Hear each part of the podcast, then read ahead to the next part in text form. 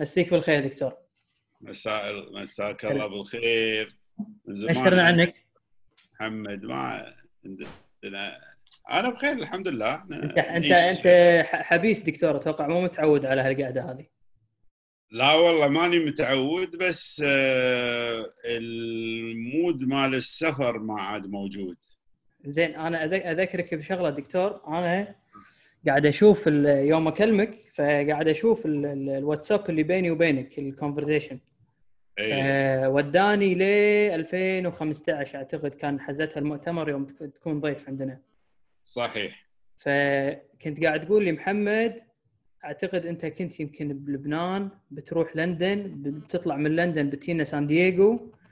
تطلع من سان دييغو بتروح تونس إيه. واللي أذكره أنه استذكر دكتور وصلت سان دييغو كان يصير آه، صار حظر صار في لبشة بربشة بتونس. صار كنت معزم إنه لا أنا رايح رايح تونس والناس حظر وهم ولويا وما أدري اضطراب كان حاصل عندهم كان صحيح صحيح. فأنت شلون انتقلت من هذا من من هالعيشة هذه اللي أنت ما شاء الله عليك من مكان إيه. لمكان للحين؟ يعني ما أدري إيش كثر صار لك أنت قاعد بالكويت. بس ماكو أنا آخر شيء كنت آه، بشهر 11 آخر 11 آه، آه، رديت الكويت. لا والله لا فبراير قبل بداية الأزمة كنت بسفرة قصيرة حق الخليج يعني مش مش بعيدة. ف فالسفر كان في مخاطرة. يعني مخاطرة بمعنى شنو مو مخاطرة يعني تعرف أنا موضوع المخاطرة عندي نسبي يعني مش مطلق يعني الناس مثلا تحاتي إيش بيصير لها وش كذا يعني هذا لأمر ما لسبب ما هذا الفيوز طافي عندي تذكر دكتور. متى طفى ولا من من عمر كذي؟ أه... شكله من عمر. إيه. شكله مبطي. شكله مبطي.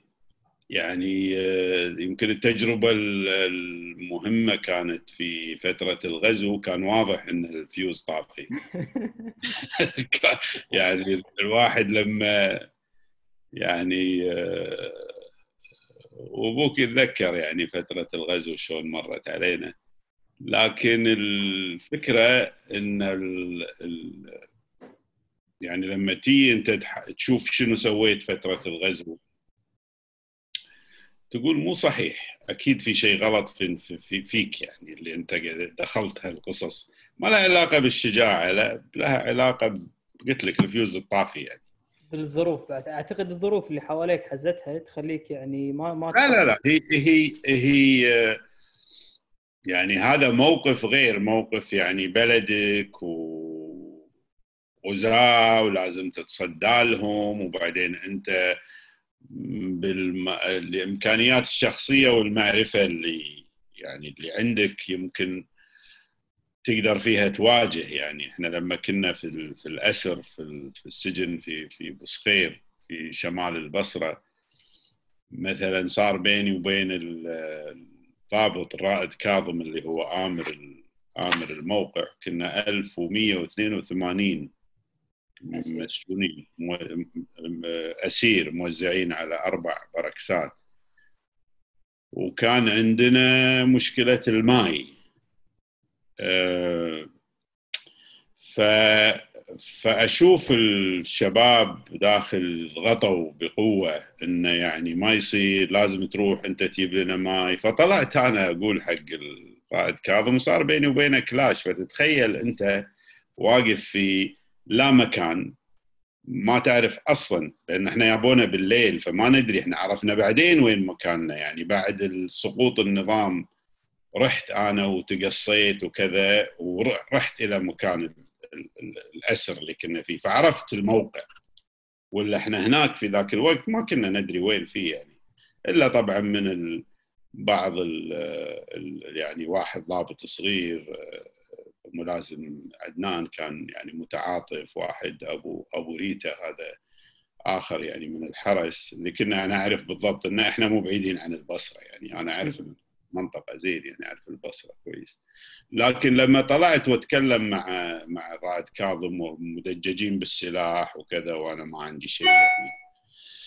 غير الكلام آه، يعني ما أقول هددته بس استخدمت اللغة الحقوقية. إن إحنا محتاجين ماي فهو يقول لي ما عندنا ماي. منين نجيب ماي؟ قلت له تجيبها من الشط من أي مكان. فقال ما أقدر وهناك في قناصة من الأمريكان الجهة الأخرى. فذكرته في الالتزامات مالت القانون الدولي الإنساني اللي هي اتفاقيات جنيف وبالذات الاتفاقية الخاصة الاتفاقية الثالثة وأنا ذولي حافظهم يعني. بس هم دكتور يفتهمون عاد لما تقولون هالأشياء؟ يا يا طبعا. يفتهمون بأي معنى؟ مو شرط يكونوا مو إنهم إنسانيين بس في تدريب جيد عند الجيش العراقي في هذه المسائل. فيعرف شنو اتفاقيات جنيف لأنهم دخلوا في حروب كثيرة ففي في اسرى كثيرين فيعرفون شنو معنى الكلام.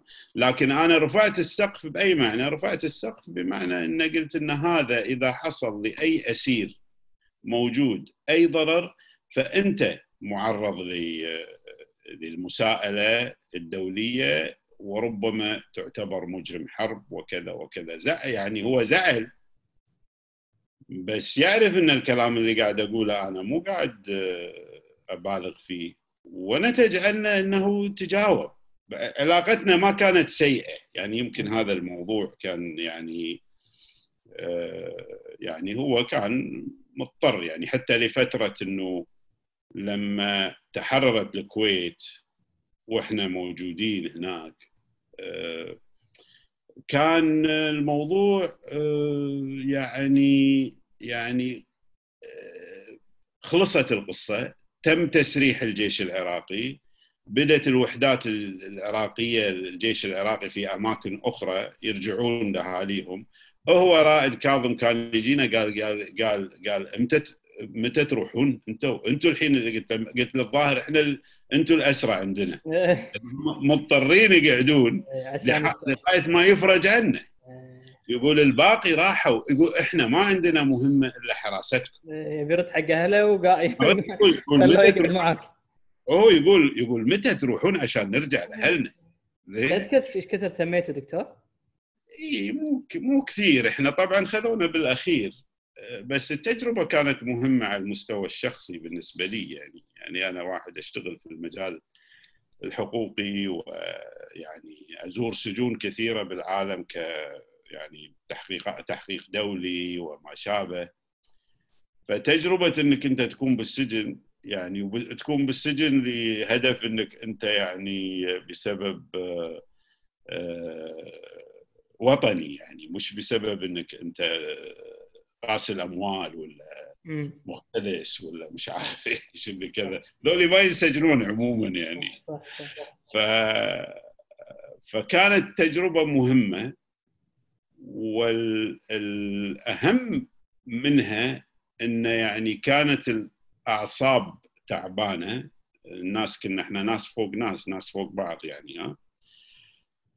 فلك أن تتخيل الحظيرة الواحده بأحسن الأحوال تشيل 50 إلى 60 إحنا كنا 400 فلك أن تتخيل يعني إحنا كنا ثمانية على كمبل ها.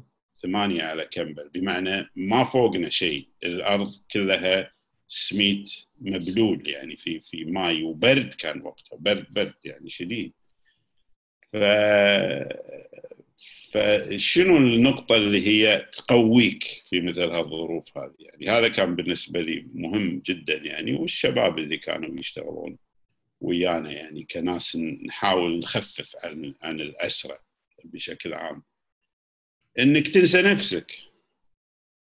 إذا فكرت بنفسك وفكرت بأهلك مأساة تصير. وهذا اللي حصل عند بعض الشباب أنا هذا اللي, اللي عفوا كانوا بين فترة فترة والثانية يتعبون. وساعات يتذكرون أهلهم وساعات كذا.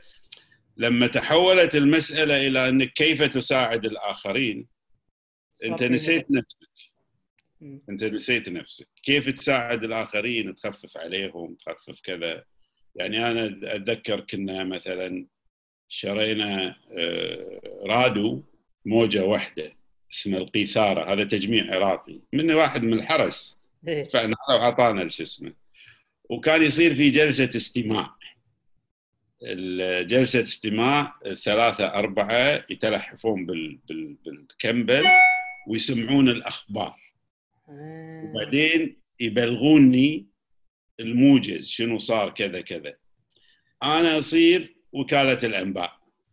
فأروح عليهم تقول لهم أمشي كل 15 أقعد وأقول لهم ترى صار كيت كيت كيت. فتعال تخيل نشرة الأخبار تأخذ لها هذه ثلاث ساعات لأن كل واحد يسأل أسئلة وأنا ما عندي إجابات. وهم ينطرونها نطرة أتوقع. ينطرون بالضبط. نطرة. فلما فلما تحررت الكويت أنا كنت أروح بنفس الطريقة بس شنو أقول لهم؟ أقول لهم آه يا شباب الكويت تحررت افرحوا ولكن بهدوء. لأن شنو إحنا كنا نخاف إن إحنا نقعد نصفق وهذا ومن شنو يمكن نستفز ال- ال- الحرس يمكن يستخدمون ضدنا ف ف فشلون تفرح بهدوء بح- بموضوع خطير جدا مثل موضوع تحرير الكويت إنه يعني خلصنا متى بنطلع ما ندري يعني. وفعلا ما كنا ندري متى نطلع.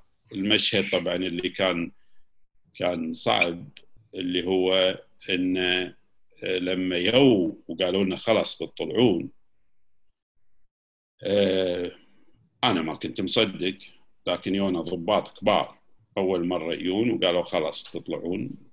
نركبكم كذا. وجا بدأت تجي باصات ويعدونا في اثنين من الشباب انحاشوا خلال فترة الاسر. انحاشوا. طبعا في قصص كثيرة تفاصيلها وايد مو مو مو مكانها هني يعني. لكن انحاشوا. فلما يو يعدون يقولون الأسماء فلان فلان فلان إحنا كنا خايفين. يصيرون على اثنين اي وبعدين ما كنا ندري ليش هم بيهدونا. تالي اكتشفنا بعدين من المحاضر الخاصة في في مفاوضات خيمة صفوان ب ب 3 3 91 إن هذا كان أحد الشروط هو الإفراج عن الاسر آه. وكنا إحنا أقرب مجموعة كبيرة من الاسرى قريبة من الحدود الكويتية.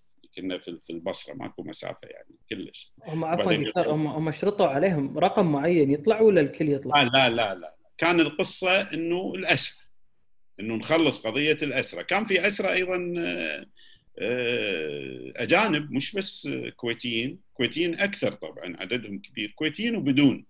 كويتيين وبدون يعني ال- ال- الحزمه الكويتية أو العدد الكويتي أو الاسرى الكويتيين إنجاز التعبير كانوا فئتين أساسيتين ال- ال- ال- الكويتيين والبدون بدون اللي أغلبهم معانا اللي معانا كان بدون أغلبهم مدنيين يعني مو عسكريين. بس هم بهذيك الفترة الدكتور كانوا يمثلون آه، يعني رقم كبير من من عدد الجيش صح؟ نعم نعم نعم. هو طبعا ال ال الرقم قبل الغزو مو في قبل الغزو بمعنى السنة اللي قبل الغزو. يعني قبل سنتين ثلاث سنين من الغزو كان عدد نسبة البدون يصلون إلى 80% من الجيش الكويتي. ونسبة غريبة يعني. لكن إحنا مثلا أنا الدليل على ذلك طبعا إن أنا مجند. يعني دخلت تجنيد في ال 85 وظلينا أربعة أشهر خمسة أشهر في الكلية العسكرية وبعدين بعدين وحدتي صارت الكلية العسكرية بحكم أن إحنا يعني أكاديميين وكذا وكان الله يرحمه الأسير الشهيد عبد الوهاب المزين اللي هو مدير الكلية العسكرية قال أنا أبي الدكاترة. يعني إحنا كنا أنا والدكتور يوسف إبراهيم الله يرحمه جاسم كرم وكان مع الله وكان معنا الشطي المجيد. فيعني كانت مجموعة. هذه ظلينا إحنا بالكلية العسكرية. فصار عندنا معرفة. اللي دربونا كلهم بدون المدربين ملوتنا. دكتور بس السؤال هذا ال ال يعني عقب خصوصا عقب بعد التحرير. موضوع إن البدو شكلوا نسبة كبيرة من الجيش فأكيد كان لهم تضحيات. البدو؟ والبدون البدون عفوا أنا آسف. إيه بدون كان يمثلون فئة كبيرة بالجيش. إيه؟ ما ما خلق حالة تعاطف من قبل الحكومة من قبل الشعب إنه والله اليوم إحنا خلينا نحاول نحل مشكلتهم خلينا نحاول نعطيهم مستحقات قبل هم ما يعتقدون انهم يستحقونها ابدا. لا لا اللي اللي هم صار عليهم ضغوط انه يبون يخفضون النسبة. فأدى تخفيض النسبة إلى شنو؟ هذا طبعا البدون أغلب البدون اللي هم موجودين بالجيش عدد كبير. يعني آه، ذولي ما عندهم جنسيات أخرى. وتدري السلطه إن ذولي ما عندهم جنسيات أخرى لأسباب عديدة وأسباب مختلفة يعني. فهذا إذا قلت له أنت أطلع وروح يروح وين؟ يعني يعني في ناس مثلا راحوا في ناس مثلا لليوم موجودين في دول مثلا في العراق في إيران في السعودية في مناطق يعني حوالين الكويت وما قدروا يدخلون. لليوم ما ما عندهم جنسية البلد اللي هم فيها رافضين يعطونهم جنسية. لأن ما عندهم أي إثباتات في ذيك الدول إن هم ينتمون إلى إلى إلى البلد الثاني. ولذلك صار نوع من الضغط إن أنت سلم طلع جنسيتك ما تبي تطلع جنسيتك يعطونك خدماتك وبس تقعد في الكويت.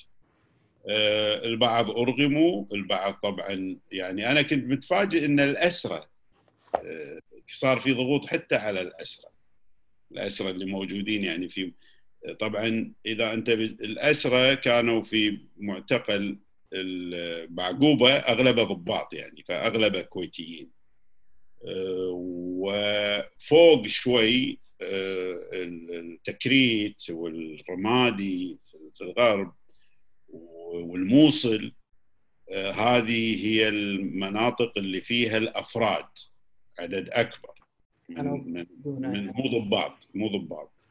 آه، كثير منهم بدون. إحنا أنا زرت هالأماكن كلها أيام الغزو. الاسر رحت زرت وديتهم ودينا لهم أهاليهم ودينا لهم كذا. هذا كله كله زرناهم.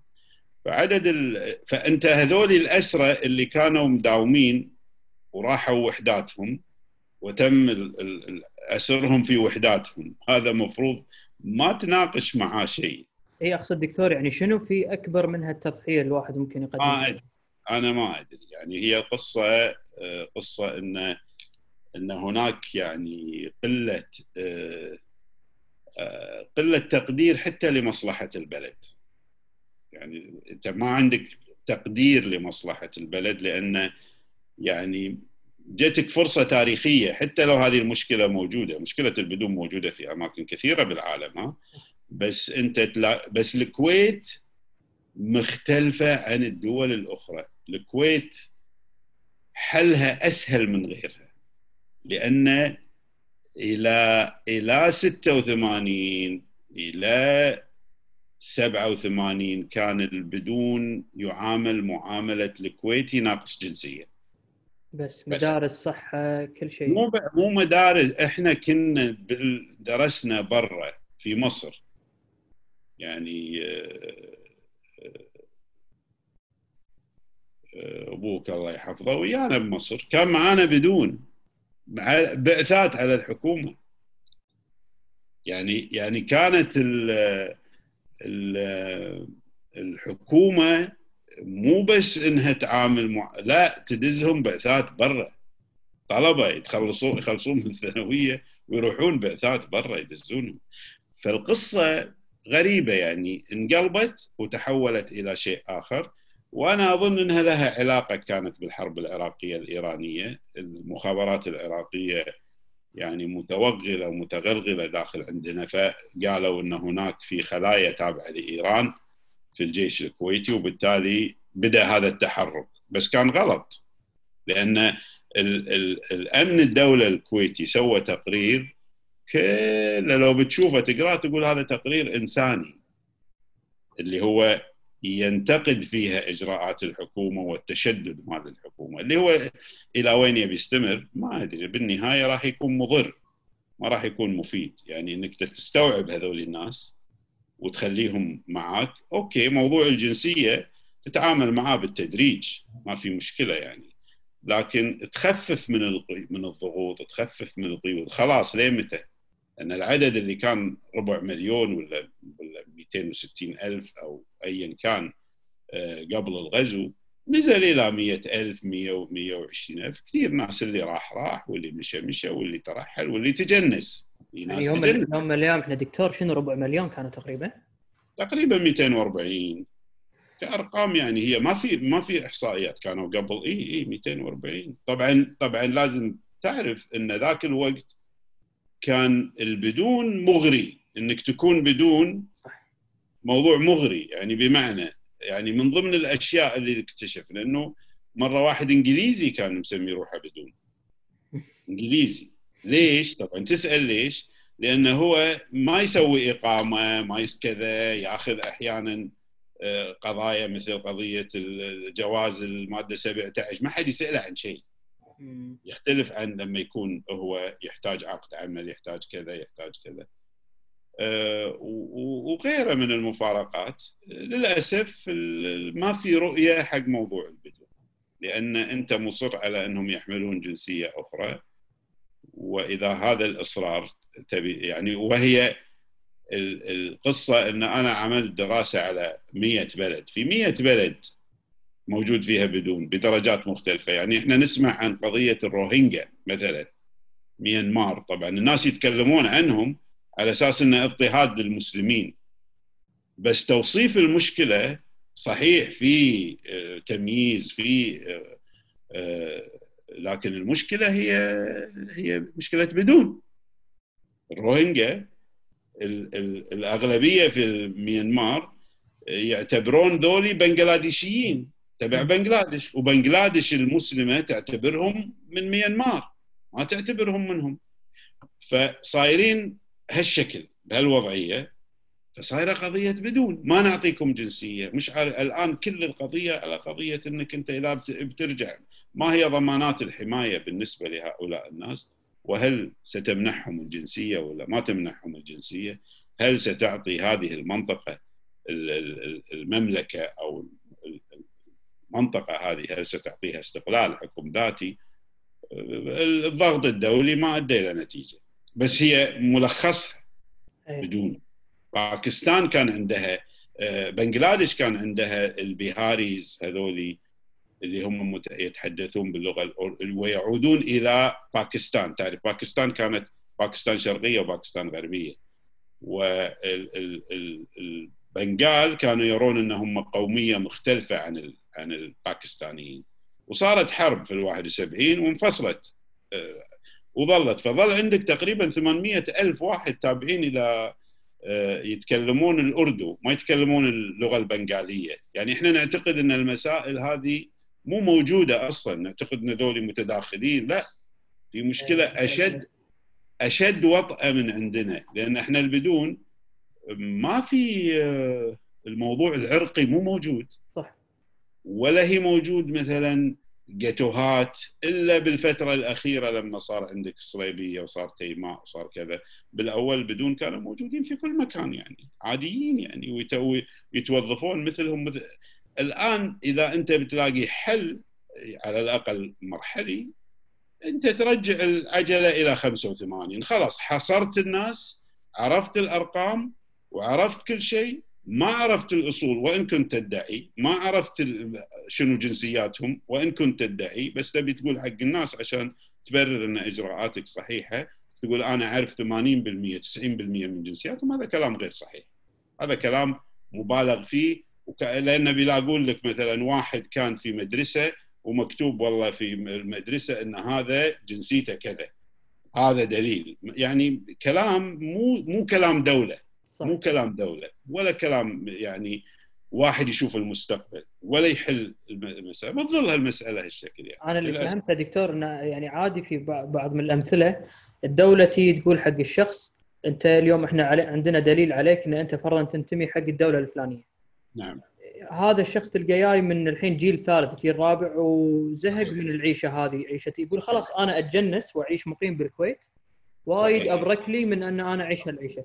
لما يروح حق السفارة اللي هم يدعون هي هذه سفارة البلد اللي هو ينتمي لها السفاره تقول له مو صحيح. أنا ما عندي أي شيء يقول له أنت تنتمي حق آه.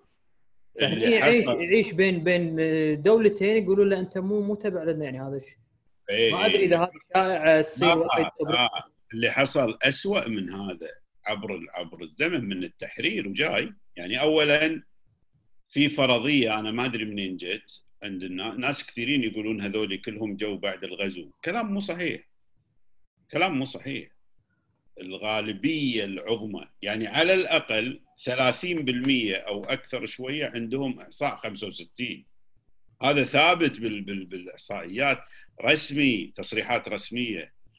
والبقية الغالبية العظمى إحصاء 70 وإحصاء 75 الغالبية العظمى من البدو الباقي الأعداد بعدين تقل. فاللي يك ويقول لك إن هذول كلهم يو بعد الغزو. هذا هذا إنسان ما يعرف أصلا شيء عن أي شيء. أغلبيتهم بدون بدون أدلة دكتور. يعني هذا حكي ما كلام مرسل كلام مرسل. فلما صارت بال 92 اللجان المختلفة كان هدفها هي حصر البدون وهذا مشروع هذا مشروع 100% كلنا إحنا ككويتيين هذه الفئة من البشر لازم تنحصر لازم يصير في لها يصير لها اسم يصير في لها يعني ما يصير ما يجيك واحد اليوم ويقول لك أنا كذا أي شيء وتقبله وتسجله. هذا الحصر كان ضروري تم لكن شنو اللي حصل في في الطريق؟ صار في تشجيع على إنك أنت تجيب جوازات مزورة اللي أنت قاعد إيه. تقول. وتواطأت الدولة تواطأت أجهزة الداخلية في هذه المسألة. يعني كانوا ينشرون الإعلانات ينشرون الإعلانات بالصحف ويقول لك المكتب الفلاني تعال أعطيك جواز من ليبيريا ولا جواز من دومينيكان جمهورية أذكر موضوع جزر القمر دكتور الجوازات. جزر القمر هذا كان كارثة تمشي على قدمين. الحين أكبر قضية موجودة في قضية هذه مالت الأشخاص اللي موجودين جزء منهم كبير في مسائل غسيل الأموال. اللي كانوا يرتبون إيه. كانوا يرتبون موضوع جزر القمر. أنا رئيس منه دكتور رئيس أنا أنا كنت رئيس الوزراء رئيس الوزراء آه، اللي وافق على هالموضوع آه، الآن بالإقامة الجبرية في في جزر القمر. يعني متهم بالفساد ومتهم بكذا وفي تقرير كبير موجود في البرلمان في جزر القمر يفضح هذه القصة. ما مشت طبعا ما مشت لكن كانت مش صلحني إذا كنت غلطان. هل هو له علاقة بالصندوق الماليزي و... يعني أنا قريت واحدة من لا الناس الناس تقريبا في ناس مشتركين. هذا موضوع هذا موضوع. موضوعين مو مترابطين لأن هذا صار في فترة زمنية تختلف عن هذا. بس راح تلاقي أشخاص موجودين هني وموجودين هني. آه، طبعا هذا الموضوع جربته دولة خليجية أخرى. بس الدولة الخليجية الأخرى يعني ما عندها قدر الحرية خلينا نقول. إحنا عندنا حرية نسبية نتكلم. آه، الدولة الخليجية الأخرى ما تسمح لك أصلا تسوي وتقول لك غصبا عليك حولناك من بدون إلى جزر القمر. ولا ولا تفتح حلجك. بس السيناريو اللي صار معاهم دكتور كبدون يا لنفرض خذ جواز جزر القمر. وشنو بيوم وليلة تكنسل هذا الجواز عليه ولا شنو شنو اللي صار؟ لا لا لا. هي طبعا التفاصيل مو معلنة. لكن انكشفت لما في واحد تم إبعاده من هذه الدولة الضابط المسؤول عن الإبعاد ما كان يدري إن في اتفاق بين الدولة وبين جزر القمر إن هذا يتم لكن ذول يتمون عندكم كجزر قمر ما تجيبونهم يتوطنون عندنا. فابعده إلى جزر القمر. فجزر القمر قالوا ما يدخل عندنا. فراح إلى آه، تايلاند أو كذا اللي هي سمحت له بالدخول. وهناك انكشفت القصة. هذه هي هذه كانت مو مكشوفة اللي كشفها هالموضوع يعني يمكن هم لو يدرون ما أبعدوا. يعني كان لقوا له حل ثاني. يعني خاصة الدولة هناك ممكن ممكن يعني ينحبس عادي ما عندهم مشكلة. آه، هني بالكويت يعني مع كل يعني تحفظاتنا مع كل انتقاداتنا إلا إن مثلا آه، في في قدر من من ال القانونية انجاز التعبير تقدر تلجأ للقانون وأحيانا تنجح وأحيانا ما تنجح. في دول لا إذا صار الموضوع مع مواجهة السلطة لا ما لك أمل يعني خلاص سك الباب يعني. وموضوع مشكلة البدون موجودة في كل دول الخليج دون استثناء. بعضها قامتينها وبعضها طالعة على السطح بس الدولة هناك قادرة تعالجها. إحنا هني لأن كان البدون في وضع في ال 86 تغيرت وضع. ويت بعد التحرير قررت الجهات المعنية إن هناك حل وأن الحل هذا لازم يصير حل كويتي. وما لنا شغل. الحلول الدولية أسهل على الكويت. الكويت رافضة أي مساعدة دولية. وتبي تحله بطريقتها. ولا ولن تحل بطريقة الكويت. آه إنك أنت تقدر تقمعهم؟ نعم تقدر تقمعهم. الحين مقموعين ما عندهم القدرة على حرية التعبير ما عندهم كذا. إذا تحركوا أو يتحرك يقطونهم بالسجن. مضيقين عليهم. موضوع الدخول بالقطارة. لازم يحصل واسطة عشان يدخل هالمكان. التوظيف أحيانا يوظفونهم أماكن وما يعطونهم رواتب. يعني مشكلة إنه يكون في بلد بهذه المواصفات إنه يكون عندك بشر مولودين جيل ثالث وجيل رابع ها؟ هذه المشكلة دكتور إيه. أنت ما قاعد تتعامل معاهم ب ما أقول بإنسانية تتعامل معاهم بواقعية لمصلحتك. مش لمصلحتهم لمصلحتك. أنت مصلحتك إنك أنت تتعامل معاهم بواقعية والحلول الواقعية غير مكلفة بالنسبة لكم. بس ما حد يبي. يبون إيه؟ عاطنا جنسيتك. ما عندي جنسية. روح طق راسك بالطوفة. بس لما تتكلم عن حلول شنو شنو حل يعني ابسط آه الحلول أنت ترجع إلى يعني هو الميزة اللي سوتها الدولة حاليا بالنسبة للبدون إنه صار عندك حصر. فالحين ما في حد يقدر يدش. يعني اللي يقول اللي يقول في ناس يو بعد الغزو صاروا بدون هذا ما عنده سالفة. مو صحيح. ولا مو بس هالشكل. في واحد ذاك اليوم يتكلم يقول الحين أي واحد يدخل على موجب قوانين قاعد تطلع. معناته هالقانون إن أي واحد يدخل يقدر يصير بدون هذا هذا هذا هذا الكلام. غير صحيح. ما يصير لأن أنت تتكلم عن مرجعية معينة للسجل. هذا السجل مطلوب إعادة تدقيقه لأنه تم بعقلية مو عقلية يعني متوازنة. في عقلية اتهامية. انت انت كذا انت كذا. حتى الناس اللي عندهم يعني خلينا أقول إن إن عندهم أدلة قاطعة على انتمائهم للبلد. أدلة قاطعة. بس ما عندهم واسطة. ما عندهم واسطة. ما عندهم معرفة بفلان ما عندهم معرفة بفلان. ناس ضعوف يعني إمكانياتهم على قدهم. ما قدروا يتحركون بها. فلذلك أنت تقدر تسوي إقامة دائمة. تقدر تسوي إقامة مؤقتة تقدر تقدر عندك مليون حل وحل. مشكلة مشكلة البدون يعني بالعالم في تقريبا 12 مليون بدون. أوف. إحنا اللي عندنا يعني يعني يعني رقم مو كبير وممكن استيعابهم. آه، فأنت عندك مجموعة حلول تبتديها بالتدريج. صار في شوية تحرك مثلا البدون اللي أمهاتهم كويتيات مش عارف إيش كذا صار نوع من ال آه، بس هذه مو كافي. يعني مو الغالبية من البدون مو هالشكل يعني. يحتاجون يحتاجون شوية يعني يعني حتى أنا صار حديث بيني وبين الله الله يرحمه آه، خسارة يعني صاحب السمو شيخ آه، صباح يعني. وأبدأ اهتمام يعني. هذا الحديث مو من زمان وايد يعني. وكان في أفكار. مجلس الأمة عنده تصور. والرئيس مجلس الأمة تعهد بأن عنده تصور. وأنا أظن تصور مو كامل. يعني في نواحي ما في تصور كله مو زين. في تصور تصورات ما تحل المشكلة.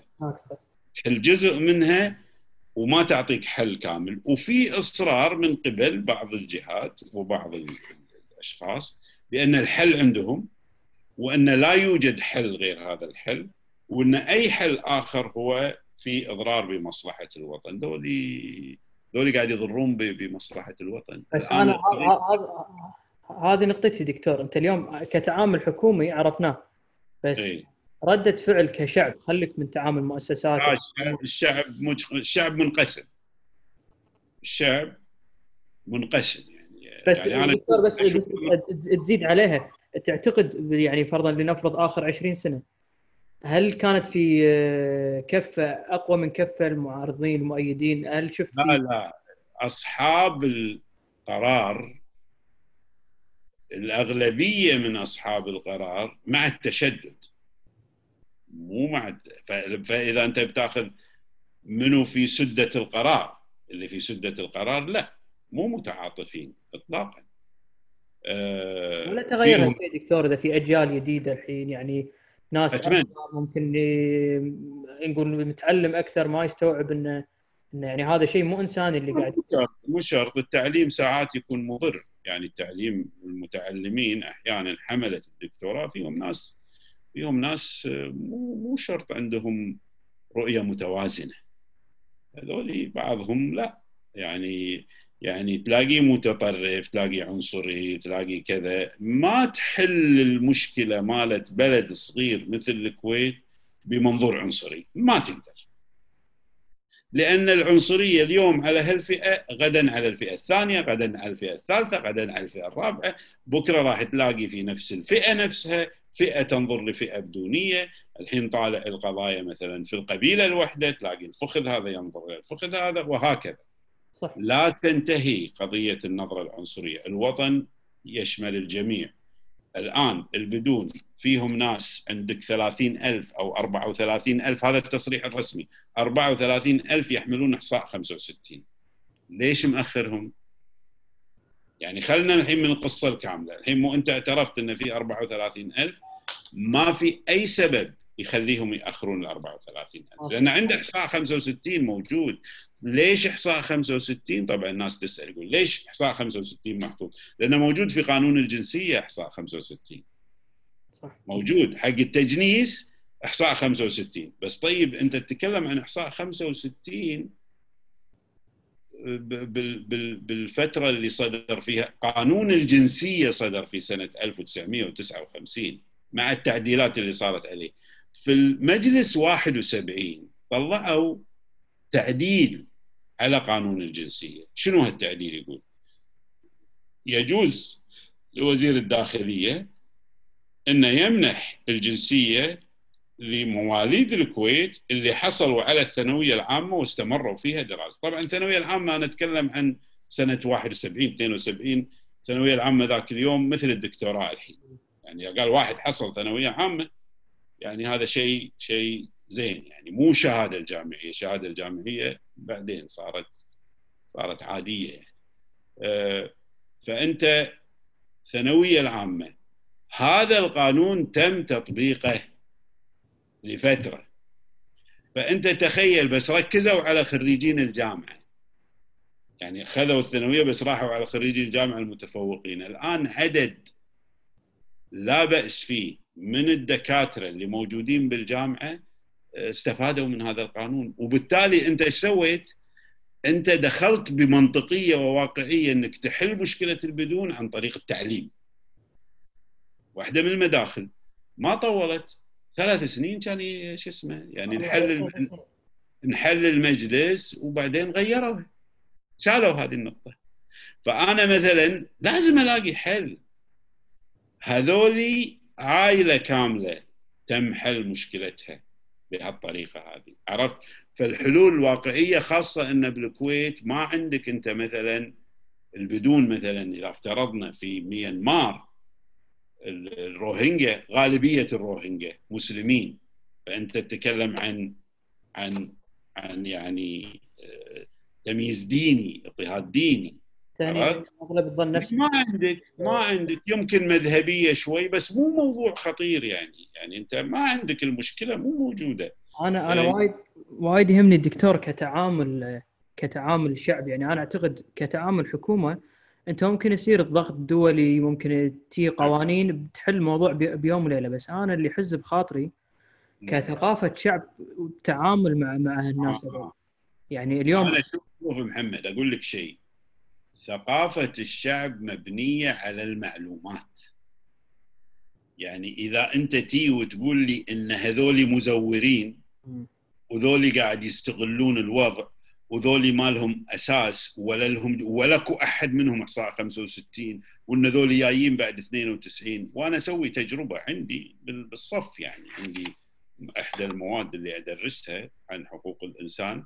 أطلب يسوون الطلبه يصيرون مجموعات ويسوون لي تقارير عن موضوعات مختلفة. واحدة من من هالموضوعات البدون يعني عن السجون عن المحاكمة العادلة عن العمالة العمالة المنزلية. قضايا المثارة في قضية حقوق الإنسان في الكويت. اللي اللي من البدون أطلب منهم مو دائما بس أحيانا أطلب منهم يروحون يزورون مناطق البدون تيماء الصليبيه يرجعون مذهولين. يقولون ما صدقنا اللي شفناه هذا موجود في الكويت. ما كنا نتخيل. فأنت تتكلم عن عن مناطق تبعد عنك 20 دقيقة 25 دقيقة. الناس ما يعرفون عنها. فلما تقول لي الشعب إي لما تقول لي أنت إن هذه الفئة فئة مزورة كذابة تبي تاخذ جنسية والجنسية موضوع الجنسية حساس عند الناس. لكن لما تيني تقول لي تقلب الصورة تقول لي إن لا هذول صار لهم زمن طويل في البلد وذولي ممكن يستحقون الجنسية وذولي ما عليهم خلاف وذولي ما عندهم سجل جنائي وإجرامي وجزء كبير منهم دافع عن الكويت. الصورة تختلف. هذه الرؤية الإعلام الرسمي يقول لك لا مو بس كذي. يقول لك عندنا أدلة إنهم مزورين.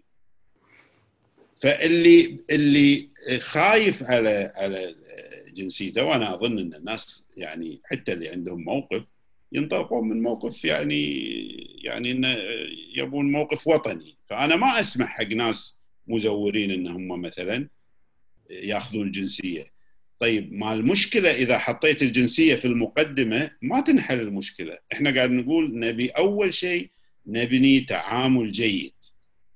بمعنى إنك تخليه يشتغل تخليه يسافر تخليه يروح بيته تخليه يروح اللي يروح. ماشي. وخلالها تتعامل مع موضوع الجنسية وتفككه بالتدريج. هني يصير في نوع من الهدوء. من الحالة النفسية الهادئة. بس لما تيني تقول لي لا لا أنا ما أعطي الجنسية كأن أنا جيت قلت لك الحين يقول لك مثلا الجنسية حق سيادي. صحيح ما في ما في غبار. ماكو جهة بالعالم راح ترغمك على أنك أنت تمنح الجنسية لأي كان ما في. يعني هذا بالنهاية حق سيادي. لكن الحق السيادي موصف.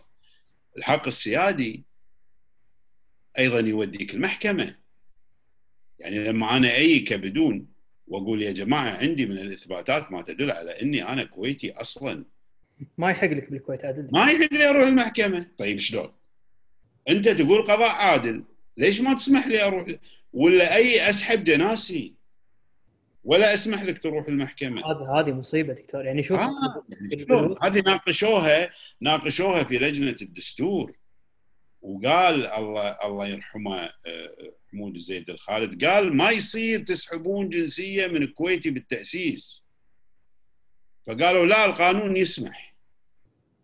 يعني صار جدل في هذا الموضوع. وقال أنا خايف إنه بعدين يصير. هذا الحكي في سنة 62 قال أنا خايف بعدين انه تسحبون جناسي من كويتيين بالتأسيس. قال هذا ما راح يصير. بس صار. صح وهذا هذه كارثه بالوقت اللي صارت فيه ما يمكن أنا كنت أصغر من فما كنت واعي الموضوع خطورته بس لما الواحد يستذكر اللي صار الحين يعني إيه. تكلمني هالسنة استذكر اللي صار يعني آه، أنا أنا هذا هذا اللي ضيق خلقي دكتور. لما لما تصير مثل هالأشياء الممارسات الخاطئة من الحكومة ما يصير في ردة فعل من الشعب. يعني تشوف إيه، الحكومة تطاول تطاول تطاول أكثر وتحس يعتمد على ال على ال اولا الموضوع الجنسية صندوق مسكر. يعني الحين اللي يتكلم عن بعطي الجنسية ولا بسحب الجنسيه هذا برا الحسبة. اللي يعطي الجنسية مكان مسكر ما تدري عنه أنت. مالك سلطة ولا صلاحية في منح الجنسية. فاللي قاعد يتجادلون برا الملعب الملعب صغير ومسكر. فيصير في أخطاء صار في أخطاء يعني لما تشكل مجلس الوزراء طبعا لما تقول أخطاء أخطاء فادحة. لما يو أحد أعضاء مجلس الأمة تكلم في هذا الموضوع من كم سنة شكل مجلس الوزراء لجنة. ترأسها قالوا سموها لجنة ثامر كان ثامر وجابر الأحمد. يفحص العدد من اللي منحوهم الجنسيه طلعت بلاوي. منشورة هذه أنا مو قاعد أتكلم ورسمي مجلس الوزراء. هذا الشيء اللي انكشف إيش قاعد يصير؟ من وإحنا طبعا عندنا ملف ازدواج جنسية، عندنا ملف الجنسيات العشوائية، عندنا هذه كلها ملفات موجودة، فمثلا في ناس يقول لك يقول لك إحنا جربنا الموضوع هذول البدون فعلتهم وتركتهم ما فينا شدة بعد نجيب فئات جديدة ونجنسهم. إحنا طبعا يعني لما نتعامل مع الموضوع بنلاقي في صعوبة إن هذه القصة تقدر تقفز تقفز فوقها.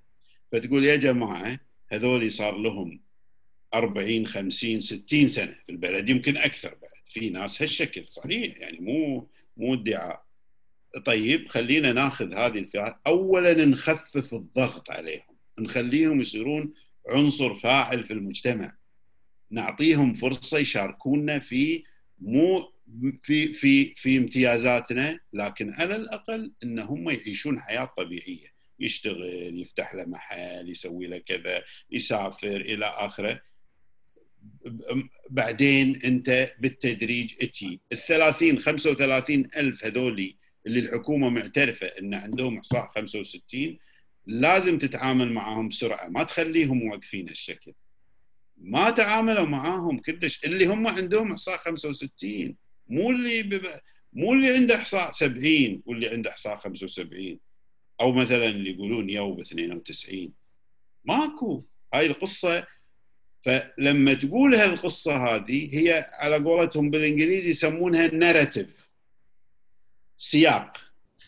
إذا أنا بقول السياق مالي هذولي واحد اثنين ثلاثة أربعة خمسة وذولي جايين يزاحمون علشان ياخذون جنسية وذولي فعلتهم وتركتهم ومش عارف إيش وإلى آخره وذولي مزورين. بالضرورة النتيجة راح تكون عدم تعاطف. لكن لما أي وأنا أحط الصورة السياق كامل لا راح يصير. أنا أشوف الموضوع شعبيا في انقسام مع الكفه أكثر تجاه ضد البدون. اشوفها متفق معك. بس هذا أنا كنت بعرف يا دكتور يعني هل الواحد يتفائل انه انه مع الوقت مع الأجيال؟ يمكن حتى أنت كونك تدرس بالجامعة فيمكن أنت عندك اكسبوجر على الشباب أكثر منه وتقدر تناقشهم بهالأشياء. إن هل الواحد يتفائل بالأجيال اللي قاعد تطلع إنه والله في تعاطف أكثر مع قضية البدون ولا مو واضح هالشيء؟ يختلفون يختلفون. وبعدين الشباب أيضا يختلفون على طبيعة المدرس مالهم. يعني يعني إذا أنت شنو تقول لهم ومعلومات بالنسبة لهم جديدة يعني مو قاعد تقول لهم كلام عشان تمرر عليهم قضايا لأن مو هذا الموضوع. الموضوع هو إنك تقول لهم الحقيقة. ما تخش عنهم الحقيقة بشكل موضوعي سواء اتفقت معك أو ما اتفقت معك مع مع مع تفكيرك يعني. أقول لهم شكل موضوعي وأنا والله لما أقول روحوا صليبية روحوا تيمان خلي يشوفون شافوا رجعوا مصدومين. ما توقعوا إن في بيوت هالشكل. في في في البلد المجاري الدنيا القصة. ف, ف... إي هذا الموضوع غير مطروح شعبيا لأن بعد الناس تفكر بنفسها وتفكر بمصالحها. وذولي جايين يزاحموننا دكتور لما تفكر فيها دولة صغيرة مثل الكويت يعني ش... ما أدري إذا شيء مقصود من الحكومة بصراحة ولا لا بس إن اليوم عرفت هذه مثل حائط برلين بيننا وبينهم؟ اللي اللي إيه. يعني أنا يوم من الأيام زرتها على على كبر يعني بالسنين أوف. الأخيرة. أوف. يعني صدق تنصدم. تعتقد إن أنت طالع من الكويت رايح دولة ثانية ف طبعا. وأنت مو عايش بدولة كبيرة مثل السعودية اللي قاعد والله هذه مدينة ثانية ما تدري عنها. يعني مسافه 20 نص ساعه عنك يعني ولا شيء. بالضبط. إي فأنت بالنسبة للناس عموم الناس اللي يقرأ ويسمع الإعلام ويسمع مش عارف إيش وكذا هذول بالنسبة ناس جايين يعتدون على بلده. إذا لخصتها بالطريقة خلصنا طلع الداس. انتهى الموضوع. مالك ما إذا هذا السياق وهذه الناراتيف هي اللي ماشية إي إحنا علينا إن نقول لا هذا السياق غلط. نكسب أحيانا ونفشل أحيانا لكن في إطار المجلس مثلا مجلس الأمة لا كذا يعني في في نوع من أنواع التوجه أحيانا ينجح. كان أنا أملي بس يعني هذا اللي حصل يعني في حديثي مع مع الأمير حول هذا الموضوع الله يرحمه إنه يمكن نطلع بشيء. بس طبعا تدخل السياسيين وقالوا لا إحنا عندنا حل ما عندهم حل. حلهم ما ما يوصل 20 30% من حل المشكلة؟ والحلول سهلة. هي وين اللي زعل اللي زعل إن الحلول مو صعبة. يعني ما تكلفك وايد وتخفف عليك كثير من الأمور. تقدر تحلها. خاصة بالكويت قلت لك لأن المشكلة مو مشكلة تمييزية صارخة.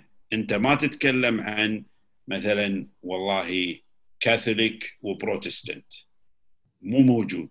أنت ما تتكلم عن عن عن أعراق مختلفة. وبالتالي يعني لما تشوفها أنت لما تشوفها مشكلة يعني يعني الحين شوي خفت. بس أكبر مشكلة صارت بالنسبة للبدون من دراستي يعني. في في جمهوريات البلطيق. اللي هي كانت قبل في الاتحاد السوفيتي لاتفيا وإستونيا وليتوانيا. غريب الموضوع. هذولي 1917 ضم ضمهم الاتحاد السوفيتي وصارت عملية آه، روسنة إنجاز التعبير. الروس يروحون ويتوطنون هناك. من 1917 إلى 1991 تفكك الاتحاد السوفيتي ردت جمهوريات البلطيق دول مستقلة صغيرة بس مستقلة قاموا يتعاملون مع قالوا بالذات في لاتفيا لأن الحجم فيها أكبر 48% تقريبا روس ف فايش قالوا لهم؟ قالوا شلون نبني البلد؟ شلون نبني البلد لاتفيا؟ طلع لهم واحد يعني مثل ربعنا كان يقول نبنيها بقانون اللغة إن اللي ما يعرف لغة لاتفية ومو موجود قبل 1917 دائما في تاريخ. إحنا عندنا 1920 آه، روسيا يسمو آه، سوري سوريا يسمونه مكتوم القيد. ما يسمونه بدون مكتوم القيد. أغلبهم الأكراد اللي في القامشلي وفي الحسكة. هذولي يعطونك 1961 دائما في تاريخ يفصل. فهذول قالوا 1917 فضغطوا نعم قالوا إيه؟ طبعا الروس كانوا حكام. قالوا شنو نتعلم ما نتعلم لغة لاتفية.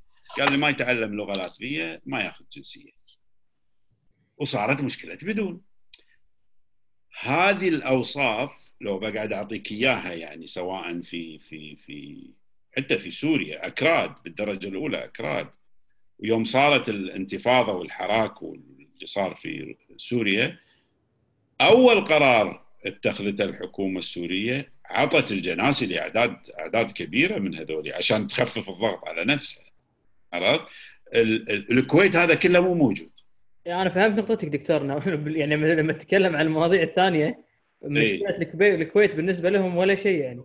بينتس ولا شيء. تقدر تحلها اليوم. تقول أنا قررت إني أعامل البدون كمعاملة مثلا غير الكويتي. بس أعطيه ميزة ها؟ ميزة إنه يعني يشتغل أكثر عاملة في شوية كذا. مو مثل 85 85 ل 85 86 كان ما في قيد كان ما في سجل حق البدون.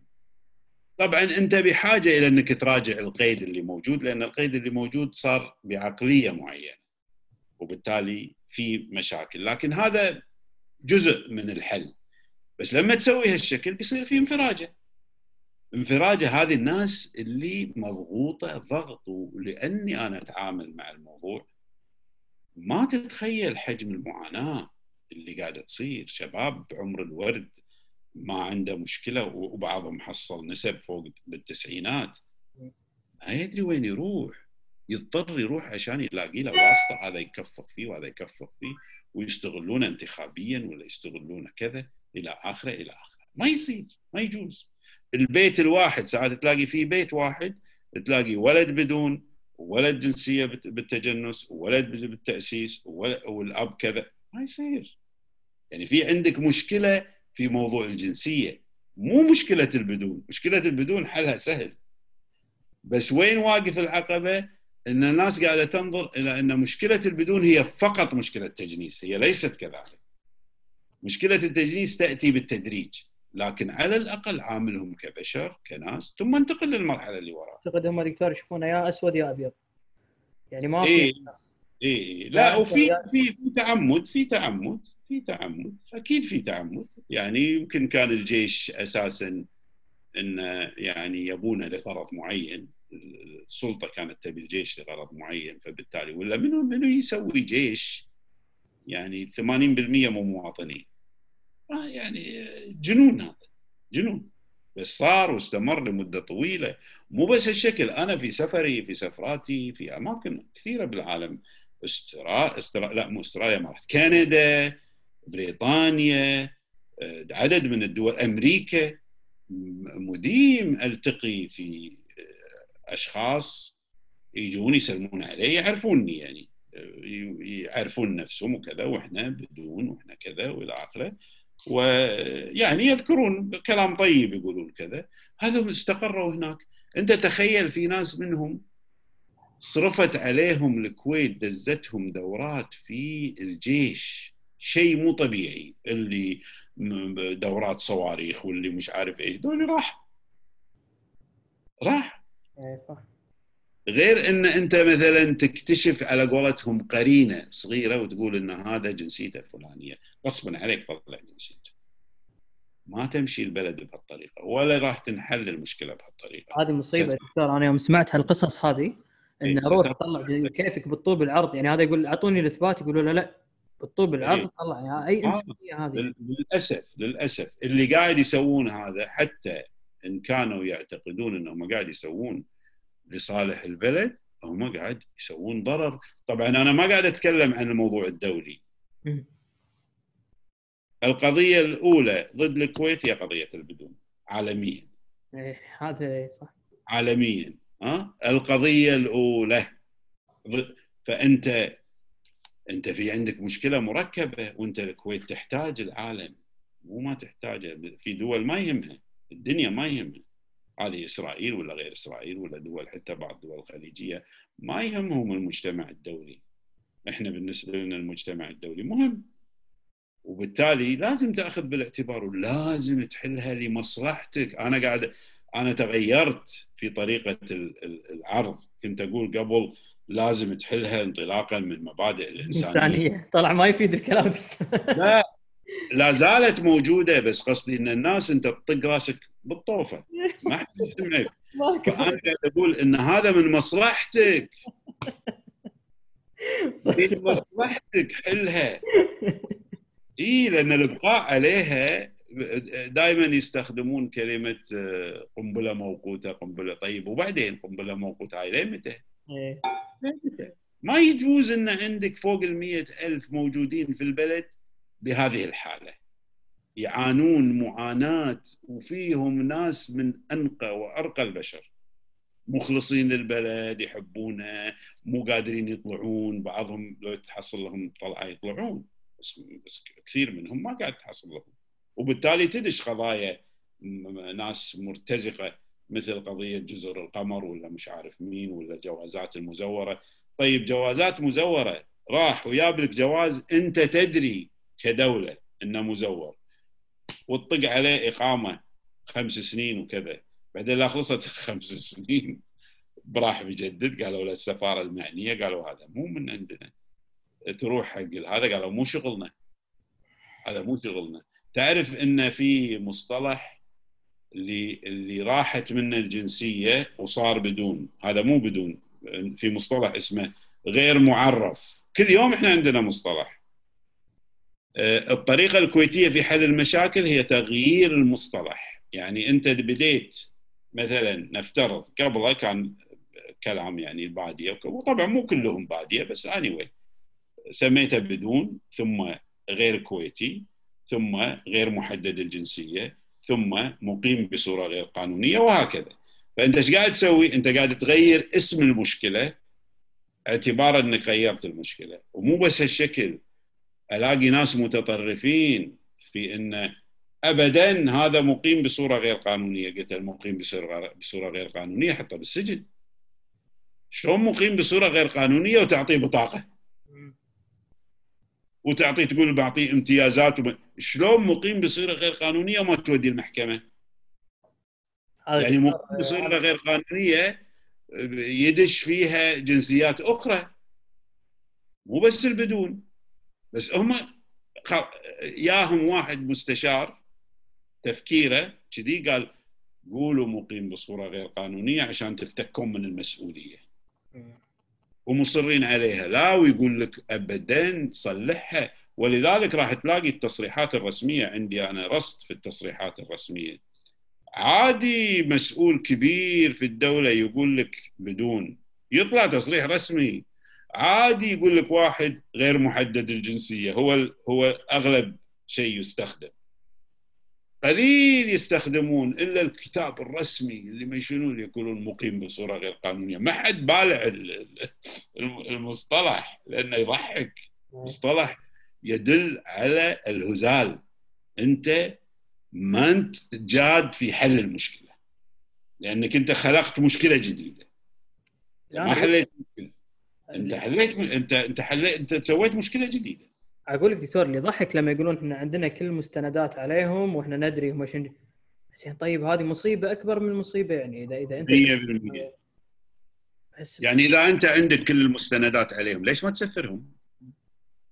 تذكر مرة الدكتور طلعوا تريلا ما ادري وانيت وقالوا هذه كل ملفات البدون و... ما اي ما أدري ما أدري تعبت أنا في المساله للأسف للأسف الناس اللي قاعدة تقول وتشيع هذا الكلام آه، تطلع عند عند الجمهور إن هذه الناس قاعدة تدافع عن عن عن مصلحة البلد. هي واقعيا قاعدة تضر مصلحة البلد.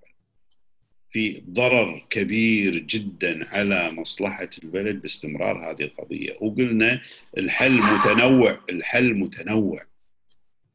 وسهل لأنه مو روهينجا. سهل لأنه مو مو آه، روس. ما في شيء عرقي تاريخي. هذا البدون كانوا يعاملون معاملة الكويتي لزم. نفس معاملة الكويتي. قلت لك بعثات يطلعون.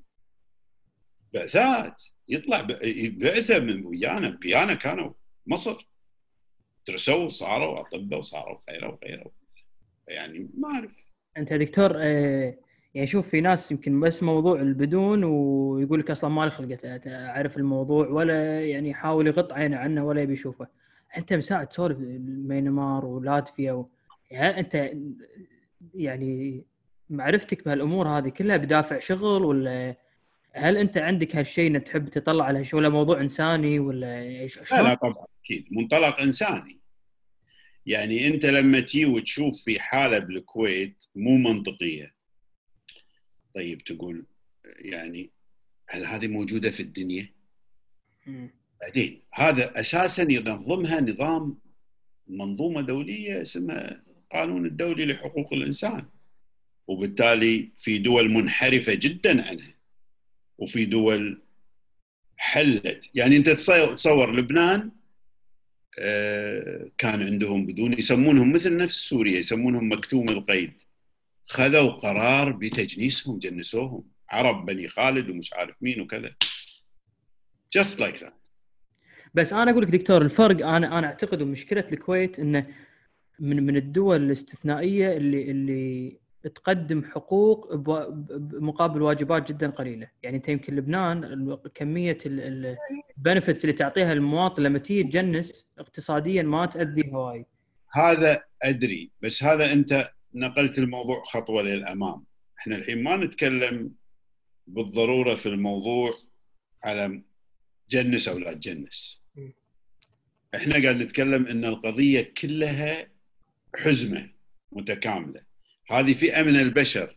مو تعطيهم جنسية ولا ما تعطيهم جنسية. تتعامل معاهم كبشر ولا تتعامل معاهم كنكرة؟ وإنك أنت قررت بأنك أنت تطردهم من البلد. طيب اطردهم من البلد. ما تقدر. ما هي المشكلة؟ مو راضين يستوعبون إنك أنت ما تقدر تسوي شيء لهالبشر حتى لو حطيت عليهم لأن في في المحافل الدولية يضحكون علينا. يقولون يعني يعني لأن الموضوع معروف. إيه. مو سر. يعني المشكلة المسؤول المسؤول يروح هناك وهذا ويقول ها ها أعطيناهم كذا.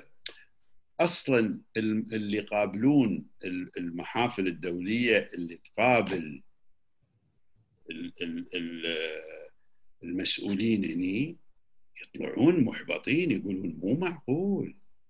مو معقول يعني حجم الإصرار على معلومات نعرف إنها غلط. يقول نعرف إن اللي قاعد يقول لنا غلط ويوقف ويسوي لهم ويعطيهم ويسوي برزنتيشن يسوي كذا. بس غلط. بس ما يقدر ياخذهم بالسيارة يروح يفر على مناطقهم ويوريهم. ما يقدر ما يقدر. لأن هذول الناس اللي يزورون الكويت لا راحوا شو اسمه مو بس هالشكل. يقولون لهم ساعات يخانقون المنظمات الدولية. يقولوا لهم ليش إحنا قلنا لكم كذي ليش ما حطيتوا بتقريركم؟ قالوا له مو لأن كلامكم مو صحيح. وهو يبي يقول حق المنظمات الدولية وحطوا بالش اسمه. هذا في وقت الكويت هي محتاجة أن يكون لها وضع جيد دوليا. ما يعني فالمستمره للأسف يعني. إن شاء الله يجي اليوم اللي بس هي هي المشكلة إنه ما يحلها الزمن. يعني هو الرهان على الزمن هو رهان خاسر. صح. الزمن يشدد المواقف ويشدد المعاناة ويضيع الفرص. يعني الحين لما تيجي انت تقول لا لما تقول لي مثلا شاب من البدون أو شابة من البدون حصل على 98 ولا 97% في في في في وقت مضى وهذا أنا عاصرته يعني. مو مسموح له يدخل من بعد التحرير. شيء مو طبيعي.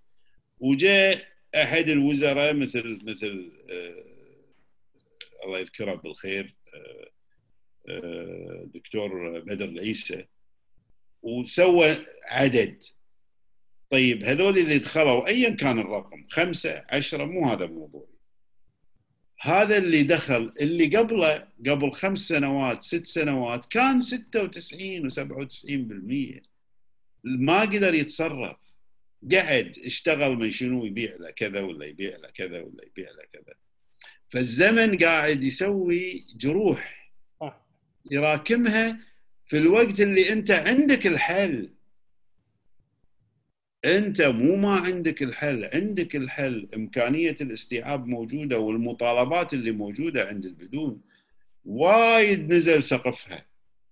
بسبب بسبب القهر وبسبب الحرمان وبسبب ال... يعني ما ما ما أدري شو أنا أنا ما يكسر خاطري دكتور إلا اللي يعني جيلي أنا وأصغر اللي مو مستوعب المشكلة يعني. هذا هذا يعني يمكن يده وأبو يده كان موجود بالكويت. فبيوم وليلة يقولوا له لا أنت شفت هالمجتمع اللي حواليك كله والأرض اللي أنت شفتها؟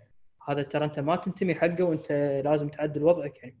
وأنت أنت عراقي يعني. هذا شنو شنو اي شنو العلاقة اللي بينه وبين يعني للأسف ناس يعتقدون إن هذا يقدر بيوم من الأيام يشيل ناطه ويروح العراق وفي بيت ينتظره هناك وأهل ومعارف.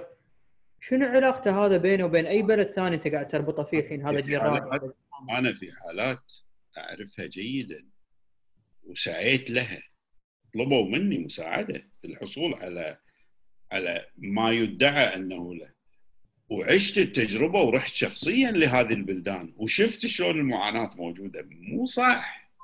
مو موجود هناك لهم سجل يروح يقدر يطلعه بيوم وليلة. هذا شغل الدولة الكويتية. يعني الدولة الكويتية مفروض عليها تاخذ حزمة إذا تقول هذول من هالبلد سعودية عراق إلى ايا كان يعني. تروح لها وتسوي اتفاق بين دولتين منو اللي تبعك؟ إيه. إذا هذا إذا هذا الدولة قالت لك ذولي تبعنا وأعطتك الإثباتات المشكلة خلاص صار فعلا هذا الرجل يتبع أو هذا كذا يتبع انتهى الموضوع ما يصير فانت أنت ليه متى بتظل هالشكل؟ إلى الأبد الحين أقول لك في في في بدون كويتيين أيام الغزو راحوا العراق. أو حصل نوع ما قدروا يرجعون. للحين يعاملونهم ككويتيين. نفس الشيء في إيران. لا أعطوهم جنسية لا يعني حالتهم بالويل. بس ما حد يصدق. واللي واللي عنده المسؤولية يبي يطمس هالمعلومات. لأن من تطلع يصير عندك في شرخ في المعلومات. أنت سويت بناء. سويت سياق. هذا السياق يقول هذول ما يستحقون دولي مزورين دولي كذا. من إي من تكسر هذا تسوي شرخ فيه يبتدي هذا البنيان ينهار. صح. هل هناك ناس مو صادقين في كل شيء موجود مو صادقين ما ما عندي غبار. ما عليه غبار هالكلام. لكن الطريقة اللي قاعد تمشي فيها الدولة موديتنا إلى إلى إلى إلى الهاوي. وعسى عسى الله يهدي يهدي المسؤولين يعني. ما أدري ما عندي غير. أنا دكتور يعني وأنت وأنت تتكلم يرد فيني الموضوع نفسه. لما تتكلم تقول أنا رحت أنا زرت هالأماكن.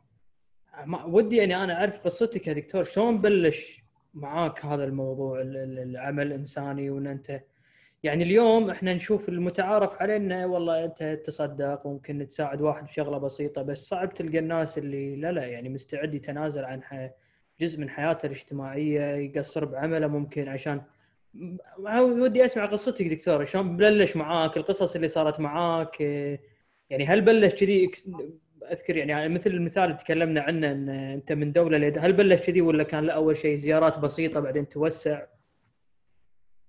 لا هو شوف هو يعني طبعا الحس الإنساني عند الإنسان يعني الناس يختلفون. في ناس عندهم يعني ما يرضى بالغلط ما يرضى بالكذا طبعه يعني طبعه كذي. يمكن آه، آه، شفتها كثير عند آه، الله يرحمه الوالد.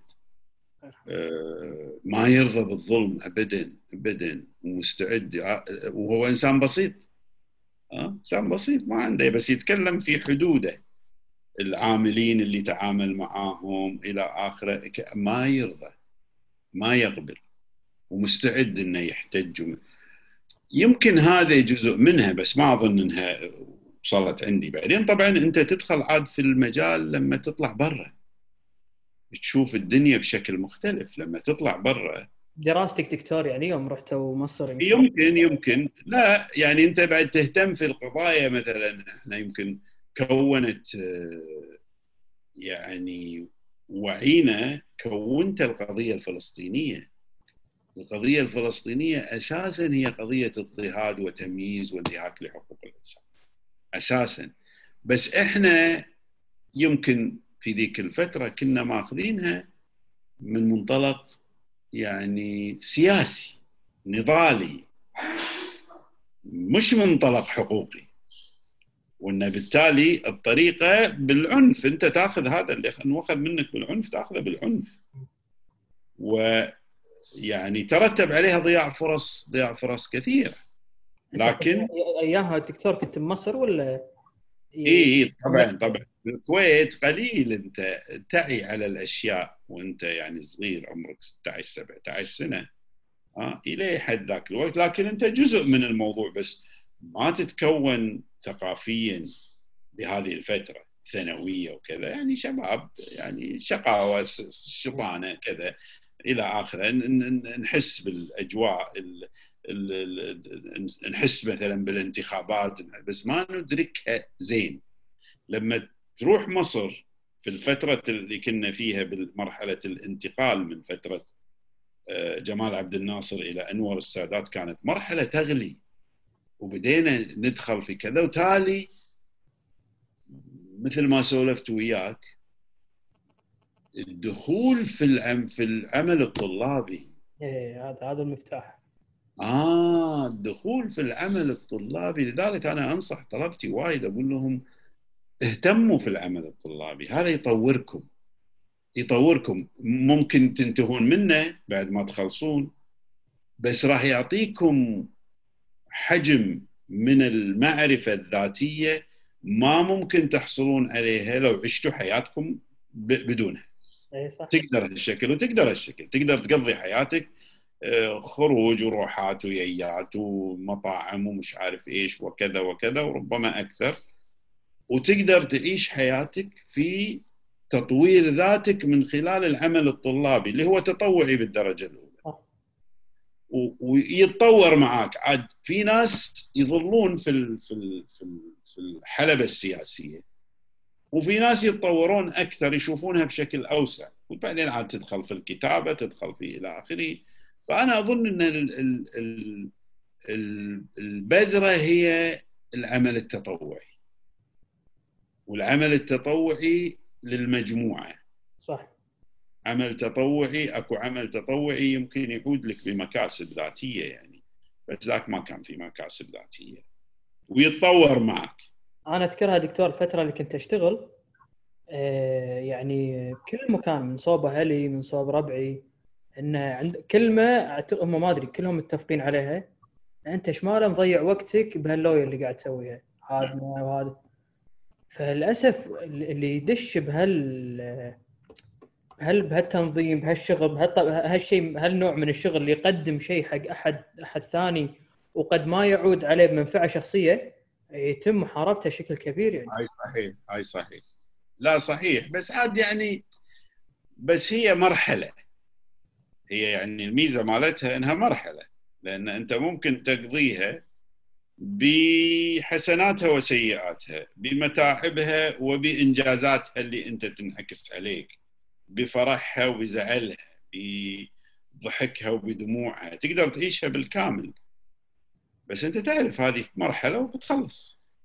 لا خلصت منها. أنت يمكن أنت غير انت شوي كرست إيه.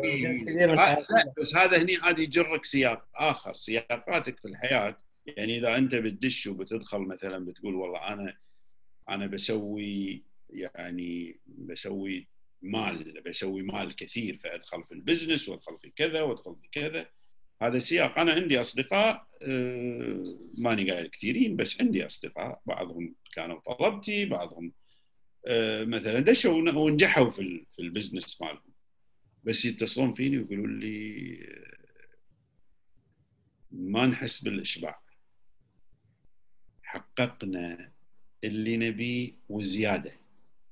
بس نبي شيء مختلف. الشيء المختلف هو الجانب التطوعي الإنساني. هذا الجانب اللي ممكن يرفعك. هذا بعد فترة تدركه. ما يجي كذي على طول. فلما لما أنا أبتدي مثلا اهتميت في الفترة في آه، دراستي في بريطانيا يعني أنا درست في أمريكا.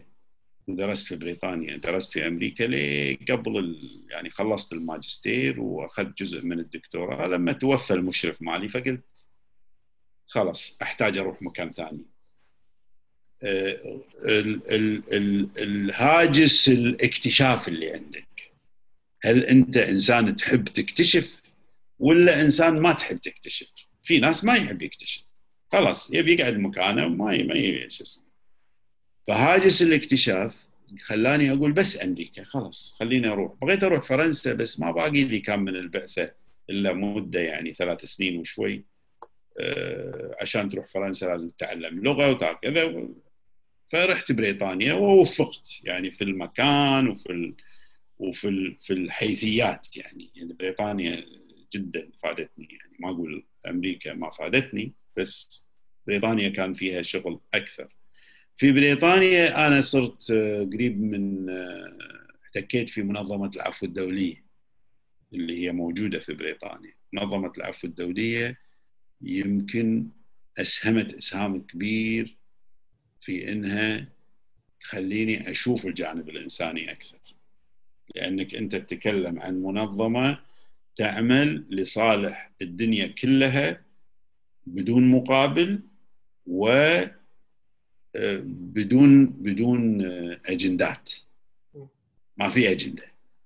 لما تقرأ كيف تأسست المنظمة من شخص واحد كاتب صحفي كان رايح يبي يحتج على سجن أشخاص في أمريكا الجنوبية ما يعرفهم هو كاتب في في الأوبزيرفر فكتب مقالة سماها The Forgotten Prisoner السجين المنسي وقال أنا أدعو إلى تأسيس شيء يدافع عن هذول الناس حرية التعبير.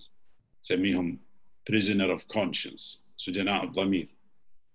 يت يت المساندات له فوق طاقته تأسست منظمة العفو الدولية بهالمبادرة الصغيرة. فلما انت الحين الناس يتحكون عن منظمة العفو الدولية والأجندات مالتها ما يعرفون شلون تأسست أصلا. يفترضون إنه فيها وراها وما وراها. فدخلت أنا منظمة العفو الدولية. ودخلتها من باب حب الاكتشاف. شفت شيء عجيب. شيء عجيب. منظمة دولية إنسانية ديمقراطية بلا توجه. توجهها إنساني بالدرجة الأولى. وقاعد تدرسها لحين ما صرت عضو منتخب في لجنة مراجعة دستور منظمة العفو الدولي وعدلت. دكتور أنا هذا هذه بالثمانينات. أنا اللي أستغرب منه يمكن حتى شغلة كلمتني عنها بالأول. يعني إحنا لما نتطوع ولا لما نتصدق ولا عادة يكون في آه، نوع من القرابة الدينية إن أنا اعطيه لأن هذا الشخص مسلم ولا اعطيه لأن الشخص عربي ففي حس حس قومي. بس في ناس يعني خصوصا الأجانب اللي آه، آه، أعوذ بالله من أذكر أنا بسفرة من سفراتي آه، طالع من أمريكا راد الكويت. ففي ناس أجانب أمريكان. ما أدري شلون بيأخذون خط. كانوا جايين بيروحون على سوريا عشان يعالجون حزتها أيام الحرب هناك. صح. واحد يحط بباله أنت يعني أنت تارك وظيفتك تارك أهلك. شنو الصلة اللي بينك وبين شخص في سوء؟ لا هي صلة عرق لا هي صلة دين لا هي صلة ابدا. يعني ابدا. أنا بعطيك بعطيك مثال آخر. أنا اشتغلت مع منظمة العفو الدولية في موضوع غوانتانامو. منظمة العفو الدولية عملت لصالح محتجزي غوانتانامو حملات لها أول وما لها آخر. انت تتخيل واحد من الاشخاص اللي راح عشان يقابل أهل واحد من سجناء غوانتنامو في إحدى البلدان.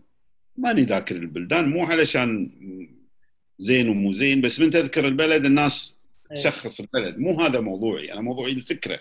صح. فراح لهالبلد علشان ياخذ توكيل علشان يروح أمام المحاكم الأمريكية يرفع القضية. تعرف شنو قال؟ أخو هذا المسجون.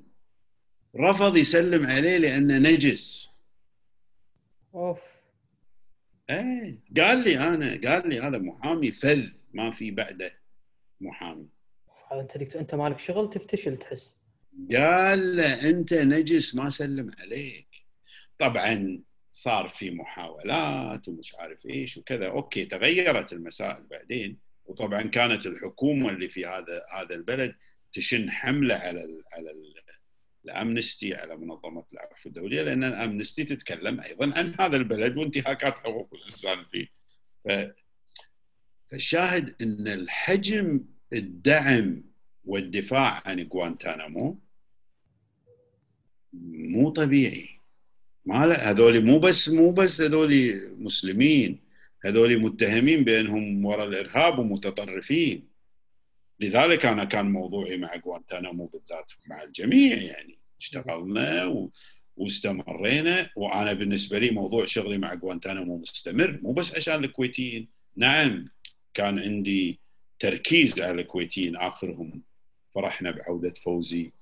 العوده وفايز الكندري ما في ما في شيء كان يعني مثل فرحتي ذيك المرة. كأنهم كأنهم عيالي مع إني ما شفتهم في حياتي ها؟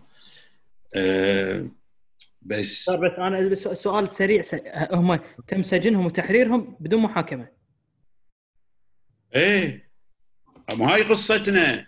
إحنا قصتنا لما نقعد مع المسؤولين الأمريكان نسوي مثلا سوينا لجنة خبراء دولية نضغط عليهم إنه الحين إحنا ما لنا شغل شنو سووا وإحنا قاعد نقول لهم حاكموهم. بعد قراقوش. حكم قراقوش يعني. شلون شلون ما تحاكمونهم؟ أنتم المدعين بكذا. ف فرحت أنا رحت أكثر من مرة أمريكا وغيرها وغيرها وجنيف إلى آخره. خلاص صار جزء منك. ما عاد أنت تسأل ليش. إذا بيحصل ما تسأل ليش. فكان ببالي يوم من الأيام إنه يعني يكون عندي صفة. ما سعيت لها. لما يعني جتني رسالة من من من كوفي أنان أمين عام الأمم المتحدة يطلب مني أتولى الملف حقوق الإنسان في الصومال. ما عندي. أذكر دكتور لما كنت لنا المؤتمر وايد كنت تسولف على موضوع الصومال يعني ما اذا. الحين مثلا بس أنا الحين ثمان سنين خلصت لأن هذا مانديت ينتقل معك وخلاص لمدة محددة يعني. هو تطوعي بدون مقابل طبعا. أه بس له له مدة محددة. وتسعى إنك تغير فيه. بس هذا تجربة بروحها يبي لها لقاء واسع عشان أقول لك تجربتي بالصومال لا أنا أنا اللي قاعد أحاول أوصل له دكتور. لأن في قصة ما أدري إذا أنت تذكرها. أنا باليالا قاعد أحاول أذكرها كنت أنت بأفريقيا وركبت طيارة أذكر مراوح و إيه. يعني كان مراوح. طيارة عادية بس صغيرة. إيه أذكر صارت لك قصة كذي يعني كانت أنت إيه إيه. لا هو شوف في الصومال تحديدا الحين شوي تغيرت الأوضاع بس في ذاك الوقت كان في تقريبا خمسين مطار. هذا المطار تجاوزا هو هو اير ستريب يعني. يعني أنت شوية عندك عندك شوية فلوس عشان تبي تخلي الطيارات تطب عندك تروح تجيب مدحلة وتسوي دتشها دتش وتجيب لك آه، مثلا ثلاث أربع براميل آه، بنزين ومضخة. أنا أول مرة لما ركبنا الطياره عرفت إنه يعبون البنزين في الجناح. ما أدري. اي لأنه يو الاولاد اثنين واحد يدز البرميل تحت الجناح والثاني طمر عليها وركب على الجناح كأنه حصان. وبطل شيء وبعدين حذف له ذاك الهوز حطه وشغل الماء. هذا فهذا مني تدخل. ما أدري أول مرة اشوفها الشاهد إحنا كنا في الطيارة آه على أساس نبي نطلع. ويبدو انه كان طاق مطر أو شيء فال فال فالقاع يعني مو مو قوية مو تشوشه صح. إي ركبنا خلصنا طبينا بهذا لأن طريق الطيارة مو مالت مسافات طويلة يعني لازم تطب وتعمل refueling كذا ف وإحنا بنمشي شوف الطيارة ثقيلة. فأنا التفت على يميني عندي وياي مساعدين من عدة جهات يعني الامم المتحده في الغالب. فأقول حقه فأقول له دكتور أقول له ترى الطيارة مغرزه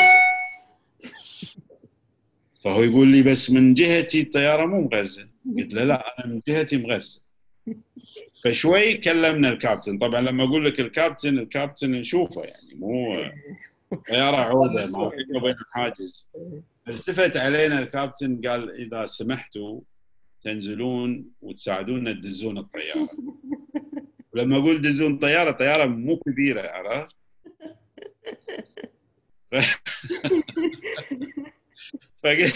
فقلت حق ربعي قلت لهم يلا يا جماعة قالوا شو قلت قلت صورناها طبعا عندي الصور.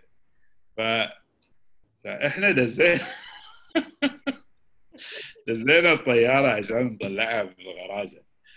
طبعا بعد ما دزيناها ركبنا ومشيت.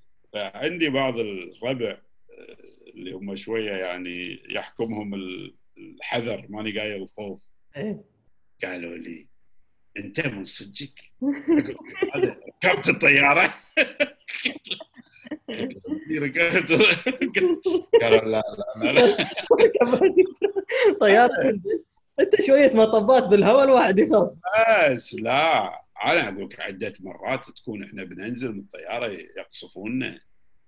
أنا دكتور إيه؟ أذكر هذه سالفة تونس يوم تقول لي أنا لليوم أذكر وحزتها كان تونس لويتها لويه وأنت تقول لي قلت لك دكتور أنت شلون بتدش؟ قلت لي ما عليك. أنا طاير إن شاء الله. تدير انقلاب اي بلوه كانت بلوه بس رحنا ودشينا لقيت مع المشكلة خفيفة يعني ما كانت مشكلة ثقيلة. لكن لما تي أنت تبحث في يعني يعني مثلا أعطيك مثال. في تذكر الموضوع مال الاعاصير تسونامي. اللي باليابان أعتقد كذي لا لا لا لا حاش حاش لا لا تسونامي حاش أغلب حاش إندونيسيا بشكل كبير أكثر آسيا وحاش سريلانكا وحاش جزء من الصومال اسمها شبه جزيرة الحافون. هذه شبه جزيرة الحافون على البحر وما توصلها السيارات يعني ما تيها إلا بطيارة هليكوبتر أو تيها عن طريق البحر.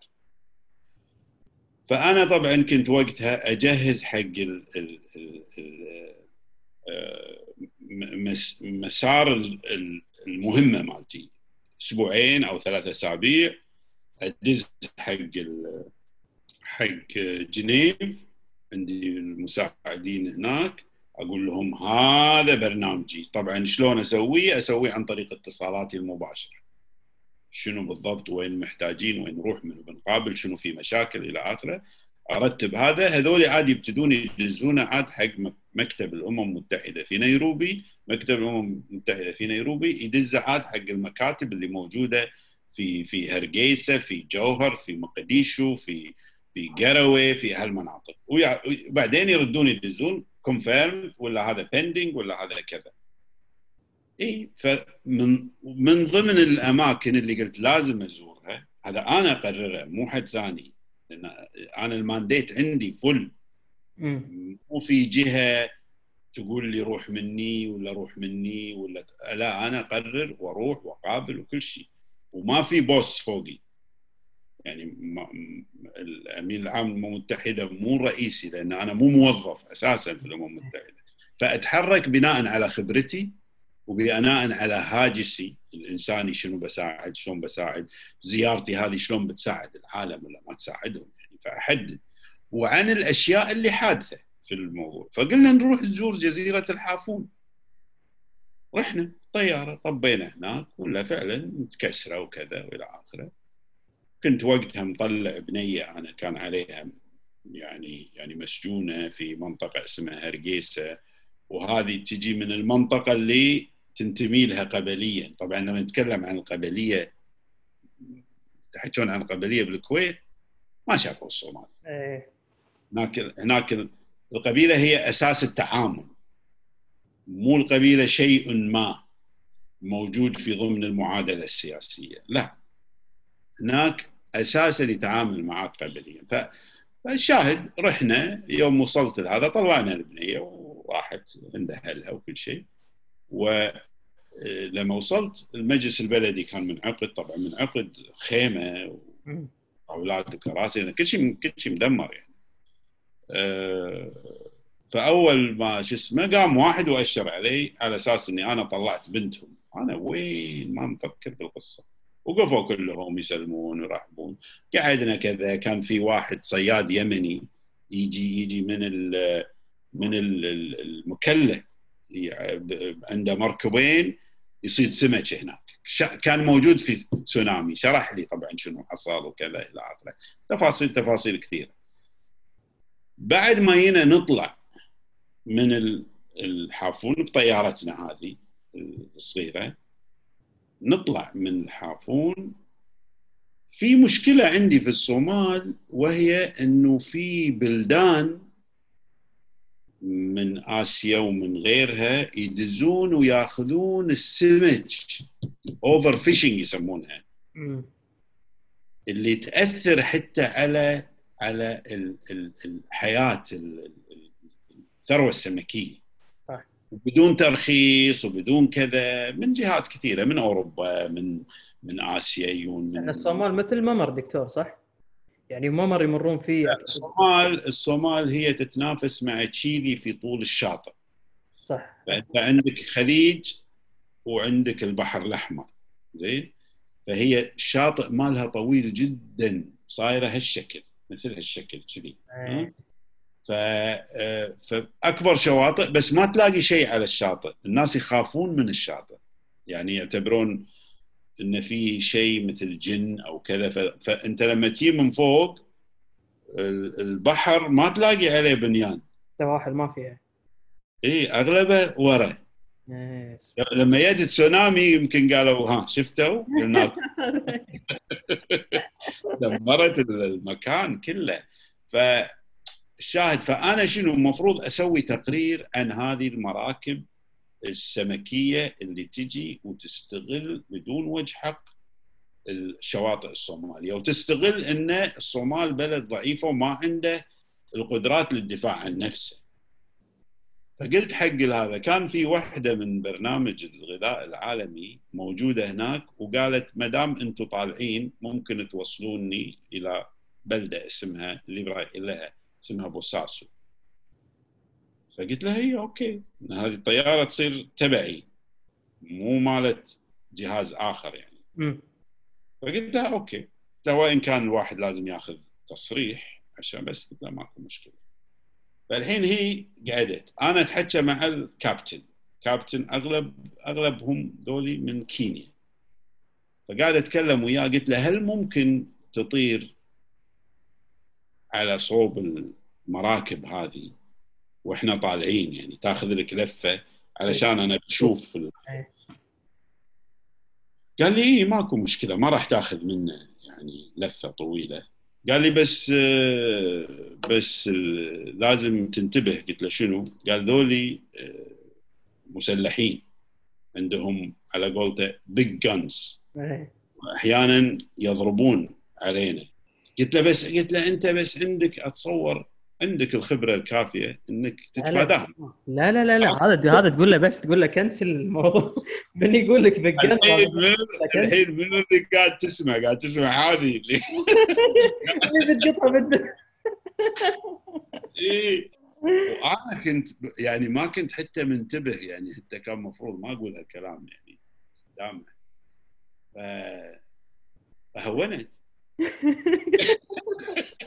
ما قصرت بنزل أنا ما قصرت. ما ما كانت خط يعني إحنا عالي وايد عالي مهما كان ما عندهم يعني أسلحة أسلحتهم يعني مو ذيك فلفينا خلصنا لفتنا ورجعنا وشفناهم وصورت صحيح الصور ما كانت وايد واضحة لأن المكان مرتفع. بس خلصنا ومشت يعني ها؟ بس هو تعود يعني أنت قاعد تعود على المخاطر ولا أنت من أول كذي هالشيء موجود فيه؟ يمكن يمكن. قلت لك أنا لما أس... أشوف اللي صار بالغزو لا أعتقد اللي صار بالغزو كل شيء عقبه يصير يعني أقل. إيه، يرعك يعني تقدر تقول شوية؟ لا لا يمكن قلت لك قلت لك الفيوز ضارب فيوز ضارب. ما هو الفيوز مو موجود. فلما تسترجع تقول لو أنا وازنها التحليل المنطقي ما سويت. تذكر واحدة منهم دكتور؟ أذكر. اي يعني أذكر. اي مرة كنا داخلين في رتل رتل دبابات ودنيا قصة راقي وداخل بالرتل وياه يعني واحد وعكس عكس السير يعني ها؟ أدش أطق لهم هرن ما شنو؟ آه وين؟ كذي يفتشوا لي فتشات ما ما مفروض تستوي كذي. غلط يعني أنا مو قاعد أقول لك إن هذا بس أقول لك ما كان صحيح يعني. قصة مثلا يعني كون إنك أنت تروح آه، إلى عشان زيارة الاسرى وتسوي هذا كله هذا كله في مخاطرة لأن في ناس آه، رفضوا إنهم يعني يجون وياي. آه، شو وديكم هناك؟ وذول يأخذونكم وكذا. طبعا تفاصيل وايد منها وغيرها. مثل ما قلت لك إنك توقف وأنت أسير تواجه ال ال الرائد كاظم وتقول له عطني وكذا وبالنهاية يجيب لك. النهاية يجيب لك. ما في يعني صارت. بس, آه بس أنا أتصور يمكن يمكن موضوع الغزو كان استثنائي. صح. لأن إحنا يعني يعني صار علينا تحس مسؤولية تجاه بلدنا. وإنك أنت مثلا أنا عيزه والناس يقولون لي اطلع. ومو تطلع علشان يعني حماية لنفسك بس أنت على اتصال منظمات دولية وكذا أنت راح تكون مفيد. برا أكثر من داخل. اي أنا أقول لهم إذا عبرت الحدود أموت. ما أقدر. ثم إحنا قاعدين نقول حق الناس طول هالسنين وطنيتكم وكذا وبلدكم وشنو ولما يصير نطلع اللي بيطلع حياه الله. ما أنا ما راح أنتقد الناس لأن لأن الخوف ما لازم تلوم الإنسان على الخوف. الخوف ما له تبرير. صح. الإنسان ممكن يخاف وهو إنسان زين بس يخاف. طيب إذا خاف شو تسوي له؟ يعني مو هو في في في علم النفس شيء يسمونه الفوبيا اللي هو يسمونه بالعربي الرهاب. واحد يخاف من الأماكن العالية تقول له تعال غصبا عليك بصعدك أماكن عالية. ما له علاقة يعني. ففي ناس تخاف من أشياء. ولو نحكي قصص الخوف اللي صارت واللي سببت لنا إزعاج. حتى أنا كان في بعض الناس اثنين ثلاثة من من الأصدقاء اللي موجودين لما طلعوا من الكويت قلت حق ربع ربعهم وأهلهم وكذا قلت زين طلعوا لأن هم كانوا يسببون لنا مشكلة. آه. يعني كانوا كانوا من حنتهم وخوفهم. يدودهولنا يدودهولنا يعني وطبعا ما في شك أنا ما أتكلم عن موضوع الشجاعة أتكلم إنه في ناس يعني على قولتك أنت الأجانب الأجنبي لما يجي وأنت ما عنده انتماء اطلاقا في شنو مذهبك وشنو دينك وشنو عرقك وشنو لغتك وشنو عنصرك. لما ينسأل الرد بالإنجليزي يقول somebody has to do it. فيها الثقافة موجودة. ما يصير ما يصير. في حد إذا في شيء إنساني الحين البنية هذه كوري 18 سنة. جتها الجرافة الإسرائيلية واقتلتها 18 سنة. أمريكية راحت هناك عشان تساعد الأمريكان. قتله وخاطرت وقفت قدام قدام الجرافة. يقول ليش؟ في حس إنساني. حس إنساني بمعاناة البشر. وإن إذا أنت ما سويت هالشكل العالم ينهار. ما في العالم يبقى بكمية الخير فيه مو بكمية الشر. أنا أعتقد الخير هو اللي وازن والخيرين من البشر هم اللي يخلون في قيم أصلا يخلون في قيم عشان الناس الأخرى تقول والله إي ممكن. ممكن. ممكن يصير شيء. وعامل يعني... أعتقد دكتور موضوع تأني يعني إن أنت تشوف هالأشياء تصير حواليك من ظلم من عدم إنسانية وفي ناس سبحان الله ما ي... ما ينبى ضميره. يعني يحس انه هي تصير مثل ما تصير. أنا ش... ما ما ما, ما له داعي إن أنا أتدخل فيها ولا 100% في ناس أصلا تشجع على يعني الحين مثلا نقول إحنا خطاب الكراهية مثلا. ساعات أسمع ناس وأسمع ناس مو بعيدين عني يعني. تحجون طريقة الكراهية للآخرين.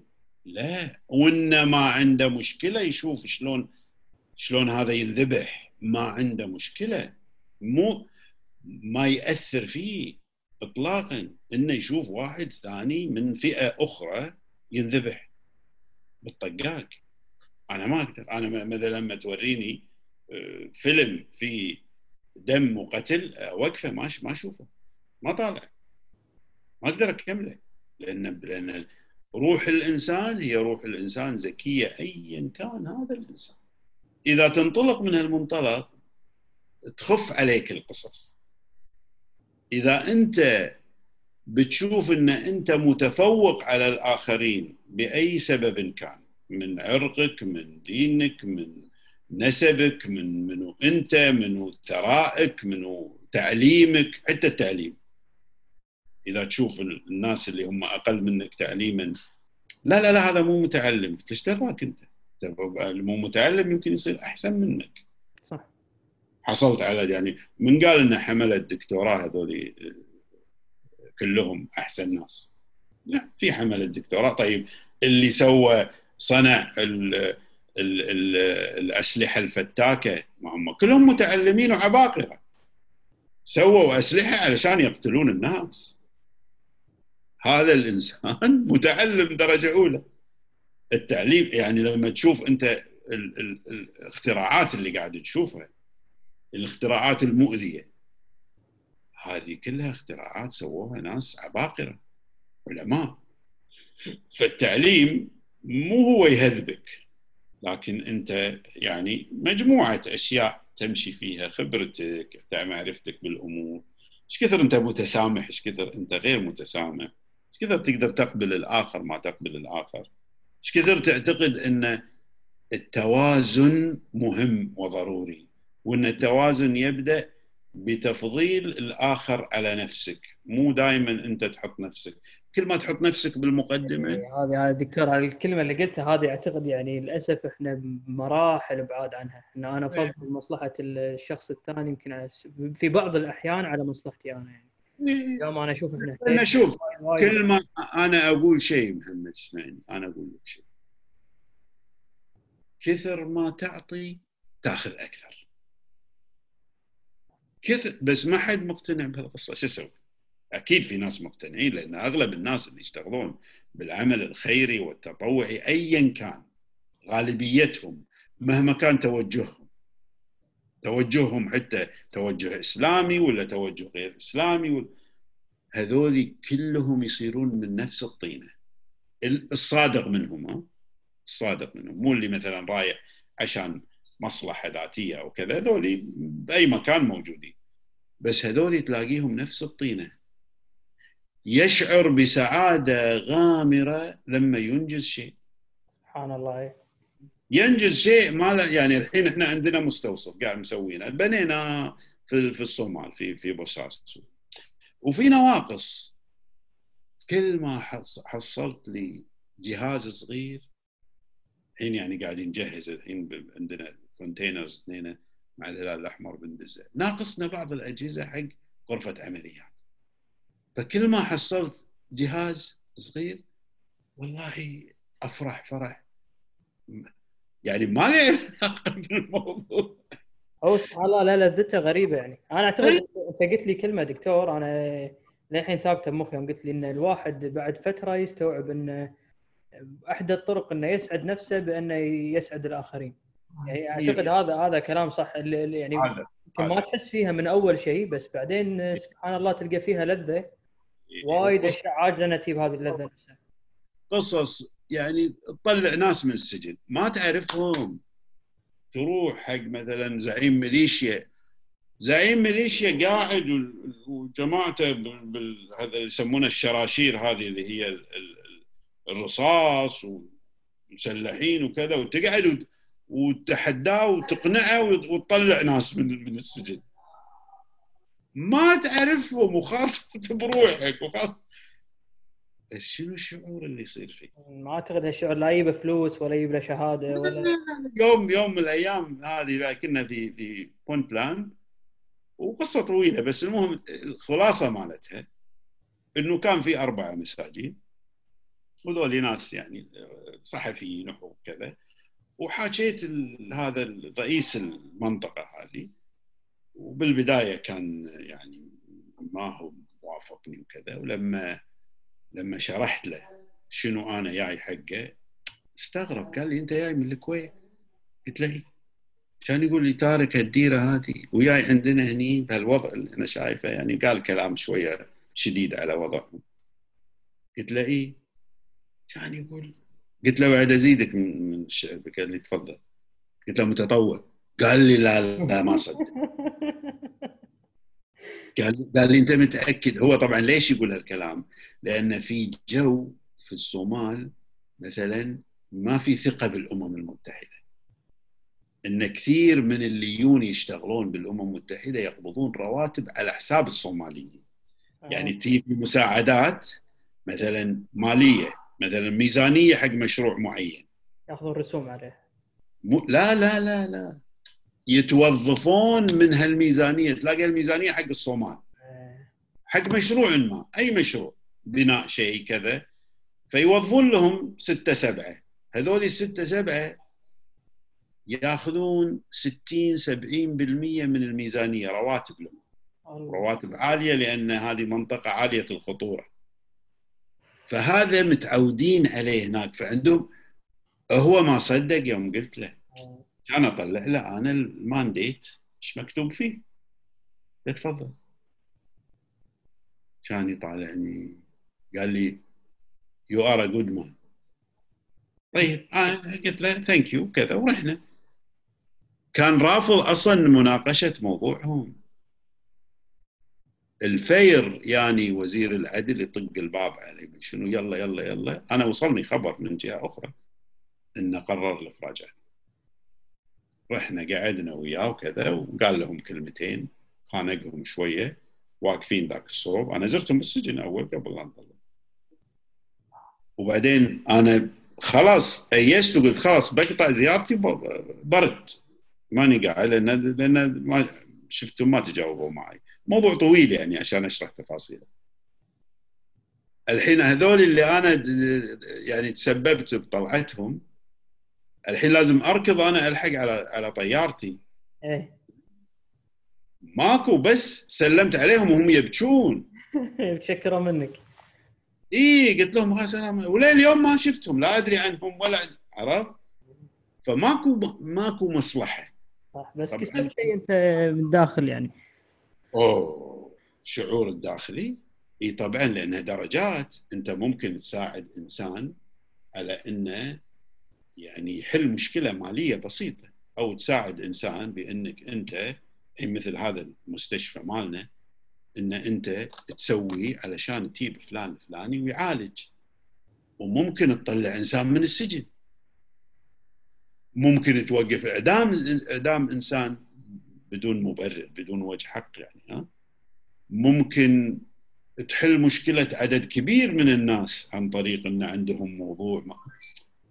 درجات بس أنا كان بال بال بال بالوضع مالي. لو أبي أسوي أقل. لو أبي لو أبي ما اللي عقبي ما راح الصومال اللي مسك ال mandate مالي ما راح الصومال. ثلاثة يو عقبي ما راحوا الصومال. الصومال خطرة بالنسبة لهم. هم كلهم شخصيات محترمة. ما عندي أدنى شك فيهم. ما نروح منطقة high risk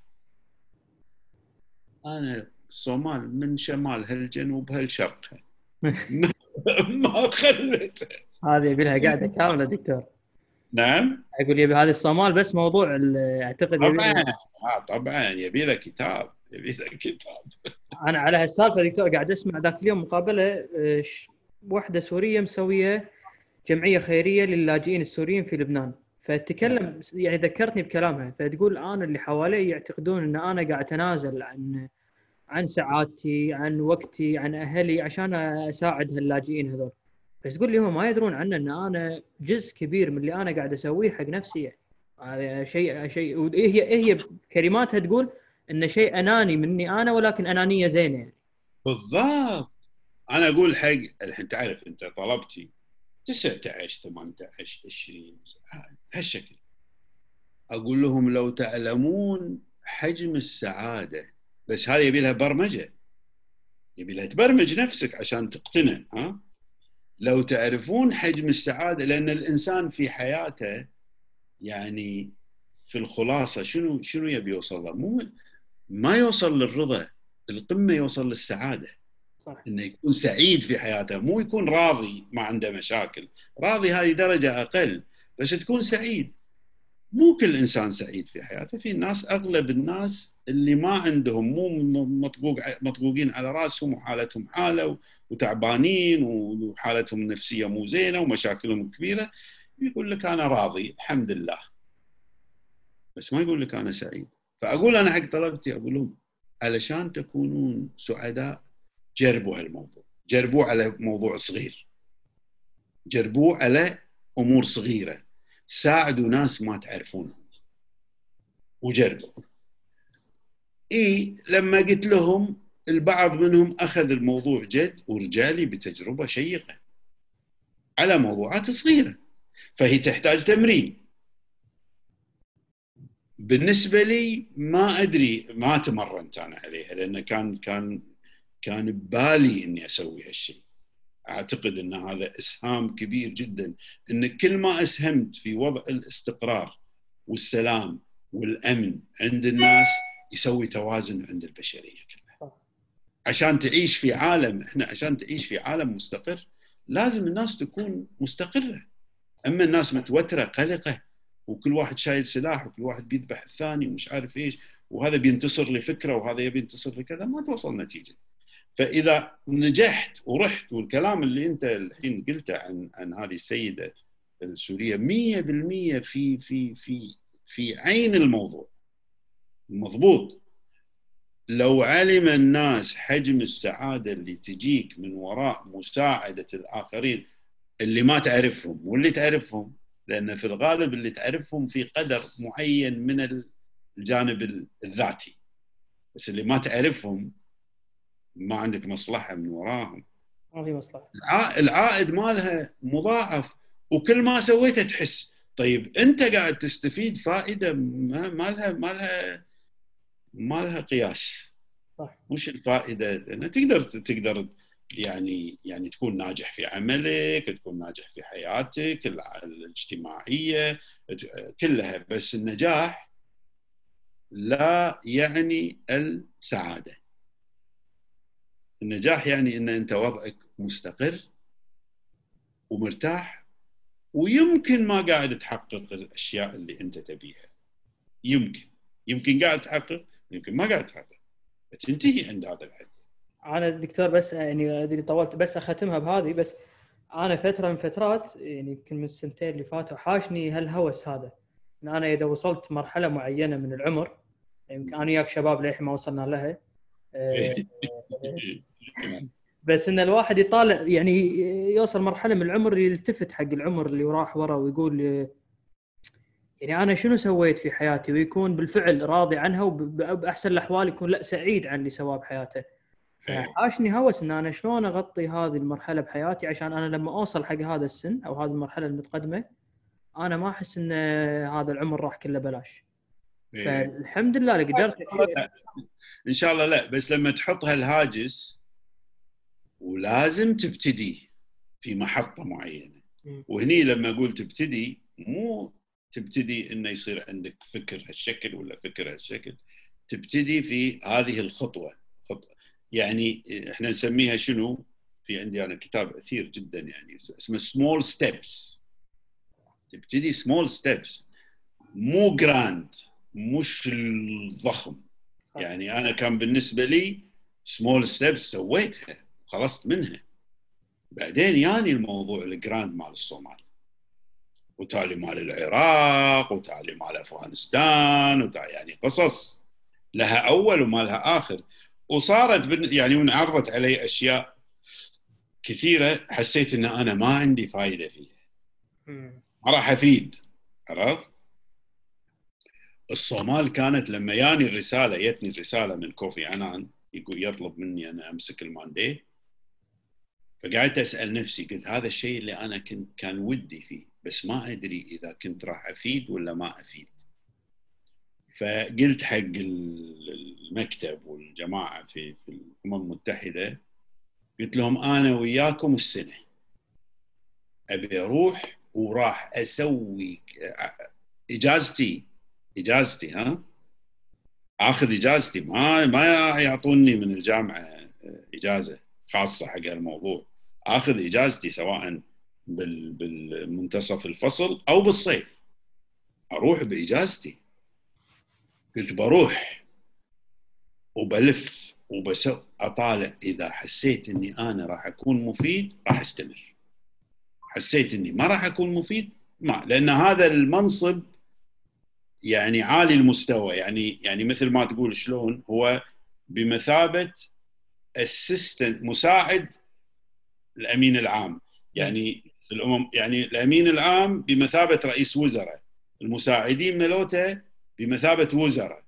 فهذا ال mandate اللي هو ال independent expert أو special rapporteur مفوض خاص إلى آخره هذول يعطونهم ال level الإداري مال assistant under يعني المنصب يعتبر عالي في كذي. هذا ما كان يمثل لي أي شيء. يعني لما قالوا لي قلت لهم مو هذا اللي يغريني. أنا بالنسبة لي أحس أروح وأشوف. أقدر فلما رحت اخذت لي جولة من اقصاها لاقصاها رجعت قلت لا هذه بلد يعني يعني فيها شغل تحقق إنجازات لها أول وما لها آخر. فصرت في كل مرة ساعات مرتين بالسنة ساعات مرة بالسنة. كل مرة أروح لازم أجيب مشاريع تفيد آلاف الناس. ما في روح وتعال أجيب لهم مشاريع. كذا لأن صار بعدين المنظمات الكبرى والدول اللي هي اللي هي تتبرع حق المشاريع دايخين مو قادرين يوصلون. فلما يلقون واحد جاد ومجتهد يروحون له. فأنا أول ما أوصل نيروبي لأن أغلبهم كانوا في نيروبي في كينيا. أرجع من مهمتي بالصومال أروح نيروبي. على طول يقولوا لي تعال نبي نجتمع. اللي هم الأوروبيين أو غير الأوروبيين أو كذا طبعا العرب أقل اهتماما بهالقصص هذه يهتمون بالجانب السياسي مستعدين يقطون وايد فلوس عشان سياح بس هذول يقولوا شنو تقترح؟ فاقول لهم المشروع الفلاني، المشروع الفلاني، مشروع ويصير عندي لأن ظليت ثمان سنوات فيصير عندي إني أساعدهم بعد بالمتابعة. يعني لا بدوا أروح وأرد لهم السنة اللي وراها وأقول ترى مشروعكم فاشل. مشروعكم يحتاج كذا كذا كذا. فيصير يصدقونك عرفت؟ فصار أنت قاعد تشتغل شغل شغل كبير. صح.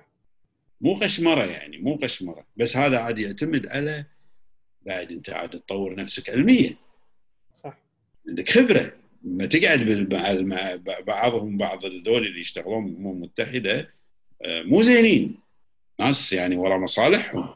لما تقعد وتشوفه قاعد تعرف شلون توقفه عند حده ويخاف.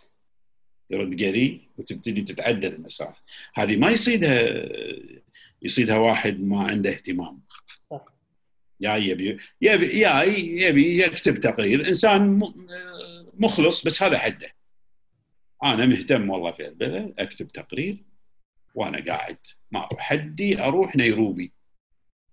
أمان وسلام وما شنو بلد مستقر وكذا ما هي مستقر لكن okay يعني زينة. أحسن من الصومال على لكن ما أروح الصومال لو شنو؟ فيو ثلاثة وراي ما يروحون الصومال. وهم هم خوش ناس. بس يقول لك هذا حدي أكتب تقرير وهذا بس ما أروح إي أنا كنت بالنسبة لهم استثناء. دكتور يسوونها لأسباب مختلفة أسباب حق وجاهة يمكن أسباب مادية ولا ممكن ممكن ممكن. كل شيء ممكن.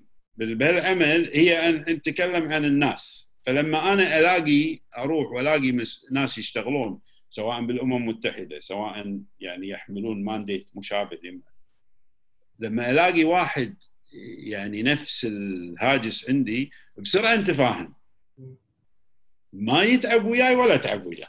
صح. لأن هاجسنا الاهتمام بالبشر اهتمام بالناس اهتمام بال, بال بمساعدتهم وكذا فما نتعب.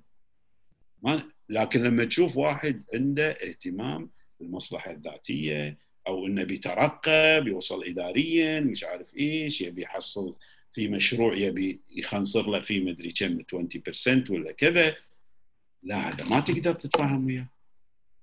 ما تقدر. فلعل خير. يعني هي هي إن شاء الله يكون هذا موضوع يعني واحد يسعى في إنه يطوره. يعني أنا حتى هذا موضوع small steps يعني يعني شاغل بالي إن الواحد يبتدي يبنيه يخليه شيء يتكلم فيه.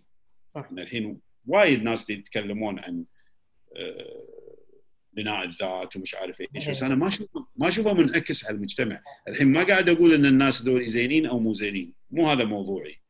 أنا أتكلم عن هل الدورات اللي بالكثافة هذه ما قاعد تنعكس على المجتمع. اذا في مشكلة. في خلل في مكان ما لأنه مو قاعد توصل.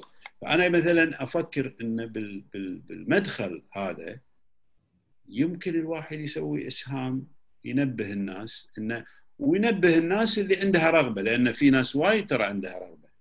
أعتقد أعتقد أنا أنا حسيت لا من طلبتي. أنا ما ما أتكلم من بعيد. أتكلم من طلبتي اللي يدعو دكتور أنا أنا جربتها بنفسي أو شفتها يعني. اللي يدعو ناس إنه والله في فرص إن أنتم تساعدون حياة شخص آخر هذا الشخص ما عنده نفس الإمكانيات اللي أنتم عندكم إياها. يعني ما ابدا ما تقدر تقول والله لا البيبان مسدده وما حد يعطيك وي. تلقى إقبال شيء كبير. 100% فالناس يمكن بس ما عند ما مو عارفه المدخل يمكن ساعات ما تبي تدخل بنفسها فتحتاج وسيط يخلص عنها هذا الشيء بس. بس صحيح. حب المساعدة موجود 100% يعني. 100% عدة مرات أنا ناس تتصلون بعضهم قريبين مني يعني أهل وكذا وبعضهم ما أعرفهم أصلا يعني. إنه والله ودنا وياك مثلا. ما ماكو شيء اسمه ودنا وياك. يا مو كذي يعني مو إيه، أنا يوم أنا يوم اليوم كنت أفكر فيه دكتور تدق على يعني أنا ما ودي أرد. لا صح كلامك. أنا ما ودي أرد رد يكون يحبطهم بس هي ما تشتغل بهالطريقة. إيه. هي تشتغل في في في بنية مع بعض وتبتدي ترتب المواضيع وتمشي. ماكو يعني عندك بعض الشباب اللي يعني مثلا المؤسسة هذه آه، لوياك ولا غيرها ولا غيرها اللي يودون الشباب يبنون بيوت في في كينيا ولا يبنون مش عارف إيش. هذه التجربة لن ينساها هذول الناس الصغار. طبعا. ما راح ينسونها. ويمكن تخلق منهم شيء رهيب جدا. حق مصلحتهم الذاتية وحق مصلحة البشريه وحق مصلحة أهلهم. لأن الإنسان اللي كذي يكون مريح في وسطه. يعني حتى هو يكون بالنسبة للآخرين مو مزعج ولا متعب ولا هو متطلب. هذا يكون مريح هو يكون عنصر عنصر بناء مش عنصر عنصر هدم سلامتك. دكتور ما قصرت؟ جزاك الله خير. طولنا عليك. شوف قعدنا إيه. ساعتين وربع أنا وين حاط بالي بسولف مع الدكتور عن سياسة ورانا انتخابات و... لا لا. ولا يبنى طريقه سويتها. أنت أنا كنت تدري لما دزيت لك أنا ماني متعود. باكر مثلا عندي آه، مؤتمر مال جمعية مقومات حقوق الإنسان كذا فمواضيع محددة. إيه. وأنا وايد أدش في هال يعني المؤتمرات ومش عارف إيش وكذا. فقلت الحين أنا محمد قال لي بس ما اتفقنا على شيء. أنا كذي تيوز لي دكتور. وهذه هذه يعني يعني بالنسبة لي كواحد هالأمور هذه تترتب عندي عشان أنا أنا أنا أعتبرها دكتور كني طالع أشرب قهوة معك يعني ما يصير أقول دكتور نشرب قهوة وترى بسولف معك واحد اثنين ثلاث.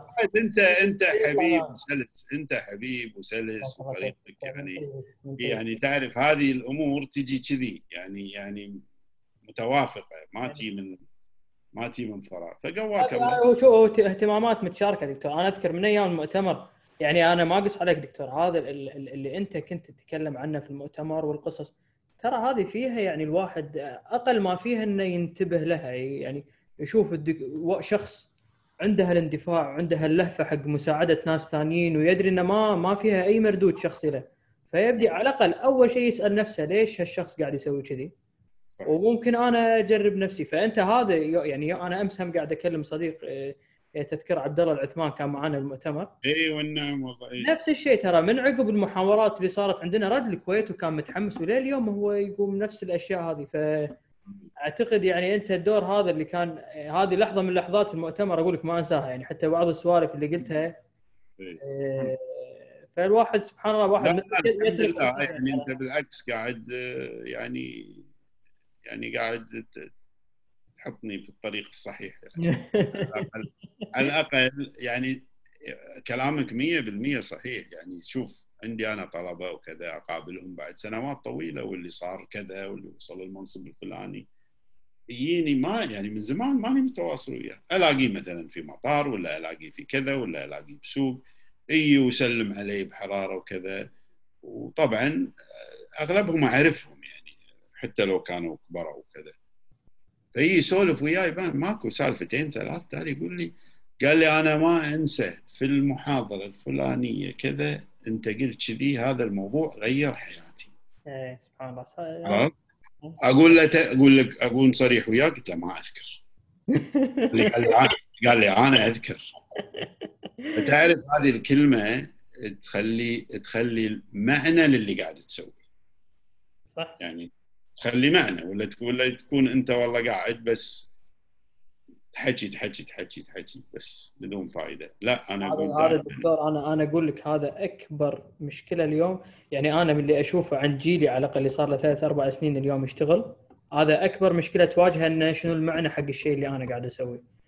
أعتقد أنت شخص محظوظ إذا أنت لقيت هذا المعنى للشيء أنت اللي قاعد تسويه ف يعني أتمنى الواحد صراحة أتمنى يوم من الأيام يلتفت يقول لا أنا وقتي ما ضاع بلاش يعني.